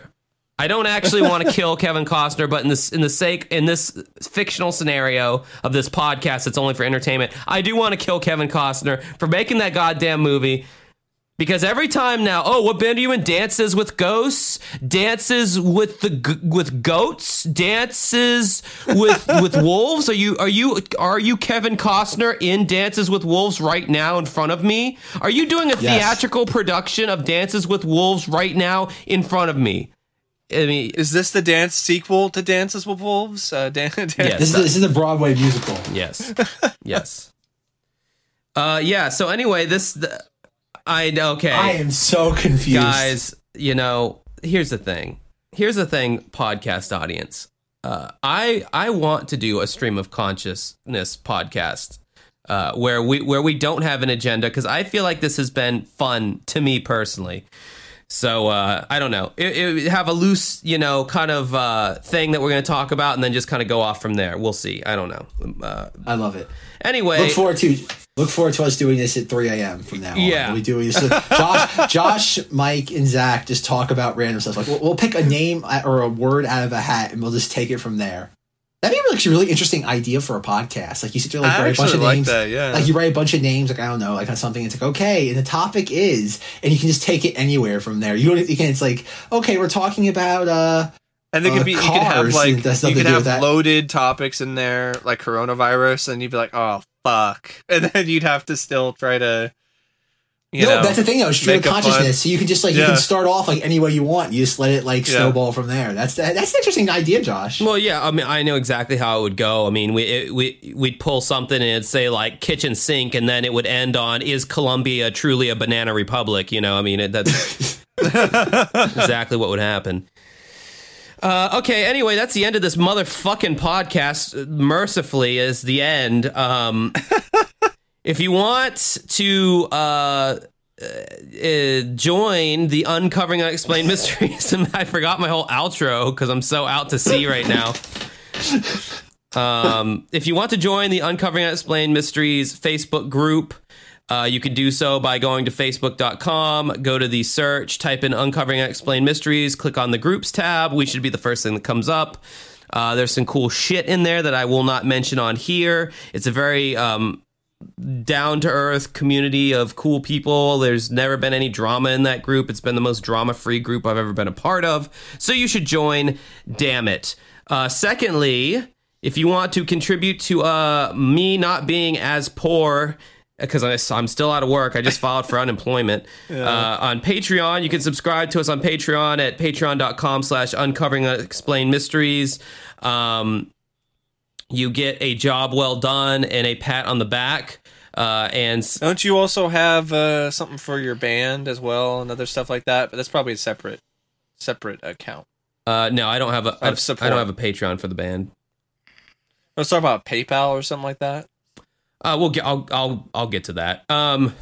So yeah, you uh, can suggest topics for us to cover on later episodes, and um, sometimes uh, you get the. sometimes you get the podcast early. It used to be a lot more frequent when our lives weren't as fucking chaotic as they are now. Um, if you want more of me and Mike, but maybe we're a little too togethery for you right now for your taste, if you want to have us separately, then you can go to our YouTube channels. Mike's YouTube channel is youtube.com slash OCP Communications. Mike is a movie guy, if that hasn't been made abundantly fucking clear by now. uh, Mike, what was the last video you did on your YouTube channel? Uh, last video I did was a review of Critters 4, the sequel where the critters go to space, but they're from space, so it's not really that big of a deal. Did that start the whole like uh, a sequel has is gone has jumped the shark when it goes to space? Did they start the whole going to space thing? Uh, it came out in 92. Oh no, so... that that'd been started way before that. Well, not necessarily. I mean, Jason X came out much later, and so did Leprechaun 4. And Hellraiser, Blood, Hellraiser Bloodlines. Bloodline came out in 98 or 97. So technically, I guess you could make the argument that Critters 4 started that. God, Couldn't, you- couldn't you also say that maybe Moonraker was the first movie that jumped a shark by Yeah. going to space? Maybe, but uh, Moonraker, I, I like Moonraker. I like Moonraker too. It's, it's silly. It, it's you know fucking Holly Goodhead and you know Drax and space lasers, but at this point with the Bond franchise, like it was silly anyway. The Spy Who Loved Me, uh, Undersea, uh, what what is it like? The the main villain had a complex that was under the water, you know, stuff like that. So it was was it really that out there for them to go to space? I have this. at that. I have this like bucket list where I want to go, and I, I, because I, have a childhood tradition with the Bond marathons that came on during Christmas time to try to watch as many as I could on. I I think it was on TNT or TBS or something. I want yeah. to get all the Bond movies, and I want to watch every single one of those motherfuckers one of these days. Like how, like knock them there's out. a there's a good uh Blu-ray set that has like all the Bond movies, and it has like a ton of. uh It also has a, a ton of features. and I know that's a Oh, yeah, painful definitely would uh, that. thing to take on because not all the Bond movies were good. no, no. All right. So anyway, that's Mike's YouTube channel. You can find me at youtube.com slash dancing with ghosts. God Where damn Josh it. is not Kevin Costner. no. I do uh, reviews on music based stuff mostly these days. I did a, mu- a video on uh, uh, Christian grunge. It was a thing and it was weird. I did a video on Phil Collins needs to retire because he's fucking old and it's embarrassing at this point. Uh, the last video I did was that puddle of mu- that awful Puddle of Mudd cover God. of uh, "About a Girl" by Nirvana. Uh, I so need bad. a needy friend. Yeah, that was fucking awful abortion of a performance. Uh, Isn't that video like deleted now? Like, didn't he? Didn't like the channel like delete the video. it doesn't matter, dude. People then- are gonna, but then people, people- are gonna yeah. mirror that video till the end of time. It was so I so deliciously awful. Yeah. Um, but Uh, tomorrow, which uh, Friday for all intents and purposes, Are you doing the album cover video tomorrow? No, uh, we are dropping a new music video for our band, Ah. Dancing with Ghosts. New song and new music video. Our the song is called "I Like You," and it's a brand spanking new music video, uh, directed, Cool. written and directed by me. Uh, with some help, Nice. help from some outside people with the camera work and all that. But that that comes out tomorrow. By the time I release this, you will. Uh, this is old news by this point. Um, so yeah. Anyway, go on over to my channel, youtube.com slash dancing with ghosts, and check that the fuck out or fuck you. Um, dancing Now, with that's ghosts. how you, is that's how you point. hook people, folks. Yeah. This is just at the point where Josh is just like, "Fuck." it. Yeah. I'm, I'm, I, This is the this is the he's reached the the fuck it point Yes. uh, of of of the, of the podcast. Absolutely. um, yeah, and also on Spotify, if you want to check out my band, it's uh, Dancing with Ghosts. Everywhere's Dancing with Ghosts. If you want to donate uh, anything uh, during my time of unemployment, trust me, folks. If you want to look at my fucking bank statements, I'm not buying. Uh, you know the the deluxe bag of Doritos or anything like that. I'm not living fancy. I'm I'm I'm literally Are you- are you are you not having your turkey sandwiches? Is that why? Look, Mike, I've budgeted out for the turkey. The, the turkey sandwiches aren't going anywhere. that's just that's how it goes. Uh, I, I'm still eating. And that's fine. Still eating. I was just uh, you know. yeah, the turkey sandwiches are a must for my happiness and my my ability to work. so if anything, it's a turkey sandwich fund. You know what I mean? So all that info will be in the description. And then finally, our guest who who has taken a sick pleasure out of seeing me and Mike devolve into uh, essentially primates, uh, just making noises at each other. Um, what what what do you want to plug, man? Okay, Oh, plugs. man. um, I guess uh, if you haven't already, much like Mike, you've guessed I have a, sl- a small, tiny thing for Star Wars. I also like movies, maybe as much as Mike, maybe less, who knows. If you're interested in either one of those, but when it comes to weird movies, I'm your person. Um, we talk about all sorts of stuff that I bet Mike will appreciate, and Josh will be like, "Oh wow, look at that thing that's flying over my head." And Yes. so, yeah, if you like anything from, we did a whole series on the films of Paul Bartel. We do Oh. stuff, yeah, Paul Bartel. You don't hear his name often too much. Um, we did a bunch of uh, weird blockbusters where we talked about the Mortal Engines, Charlie's Angels Full Throttle, Vanilla Sky, where we get the greatest, greatest line of dialogue ever said in a film by Cameron Diaz of David, I swallowed your cum. That means something. So, so, so, which is a line of dialogue which deserved an Oscar because it is delivered so deliciously. So, Um, pardon the pun. Um, yeah. So if you're I interested in forgot any, Cameron Diaz was even in that movie. oh, it's delightful. It's delightful. but yeah, uh, and I should say that I asked Josh I could be on this podcast in December of 2017, and after waiting nearly nearly 30 months, I have to say it was well worth the wait. And we're st- and even though you had to wait that long, we're still more efficient than our government. Ba-da-ba-ba-da-ba. Uh, Zach, you, you, kind you kind of teased like the whole uh, podcast and all, but you never actually gave the name. Oh, did I, did I? Oh, it doesn't matter. Um, ni- Yeah, so if you find Star Wars anything, pod- whatever he said, interesting, if you found any of that uh, talk about Cameron Diaz, you'll find Yeah. it. and come, uh, Yeah. you'll just if you really want to- to, you got to work for it. You got to find Forget it. about it. Sure. Star Wars is called Knights of Vader, a Star Wars podcast. The movie podcast is called Cinemodities. Good luck spelling it. Um, I don't know I why. like I that even name though. said- I, Josh, the person that said, "Wow, Rob, you did a fantastic job of creating a word I don't know how to spell right now." That's true. I, uh, the Um, marketing department on that one was uh, out to lunch, I think, a little bit because I, I I have no idea how to how I would begin to spell that. it's it's cinema C I N E A M. Oh my god, I can't even spell See it. there? Oh, God, it's. I can't made. spell. I'm so tired. Whatever. C I N E M A. Oh god, doesn't have an A. Okay, forget it. No, it doesn't even matter. Don't even listen to it. it's too late. Cinemodities. You either find What is it? What is it? C C I N E M A M O D D Oh, there's no I A. N. Yeah, that's Yeah. problem.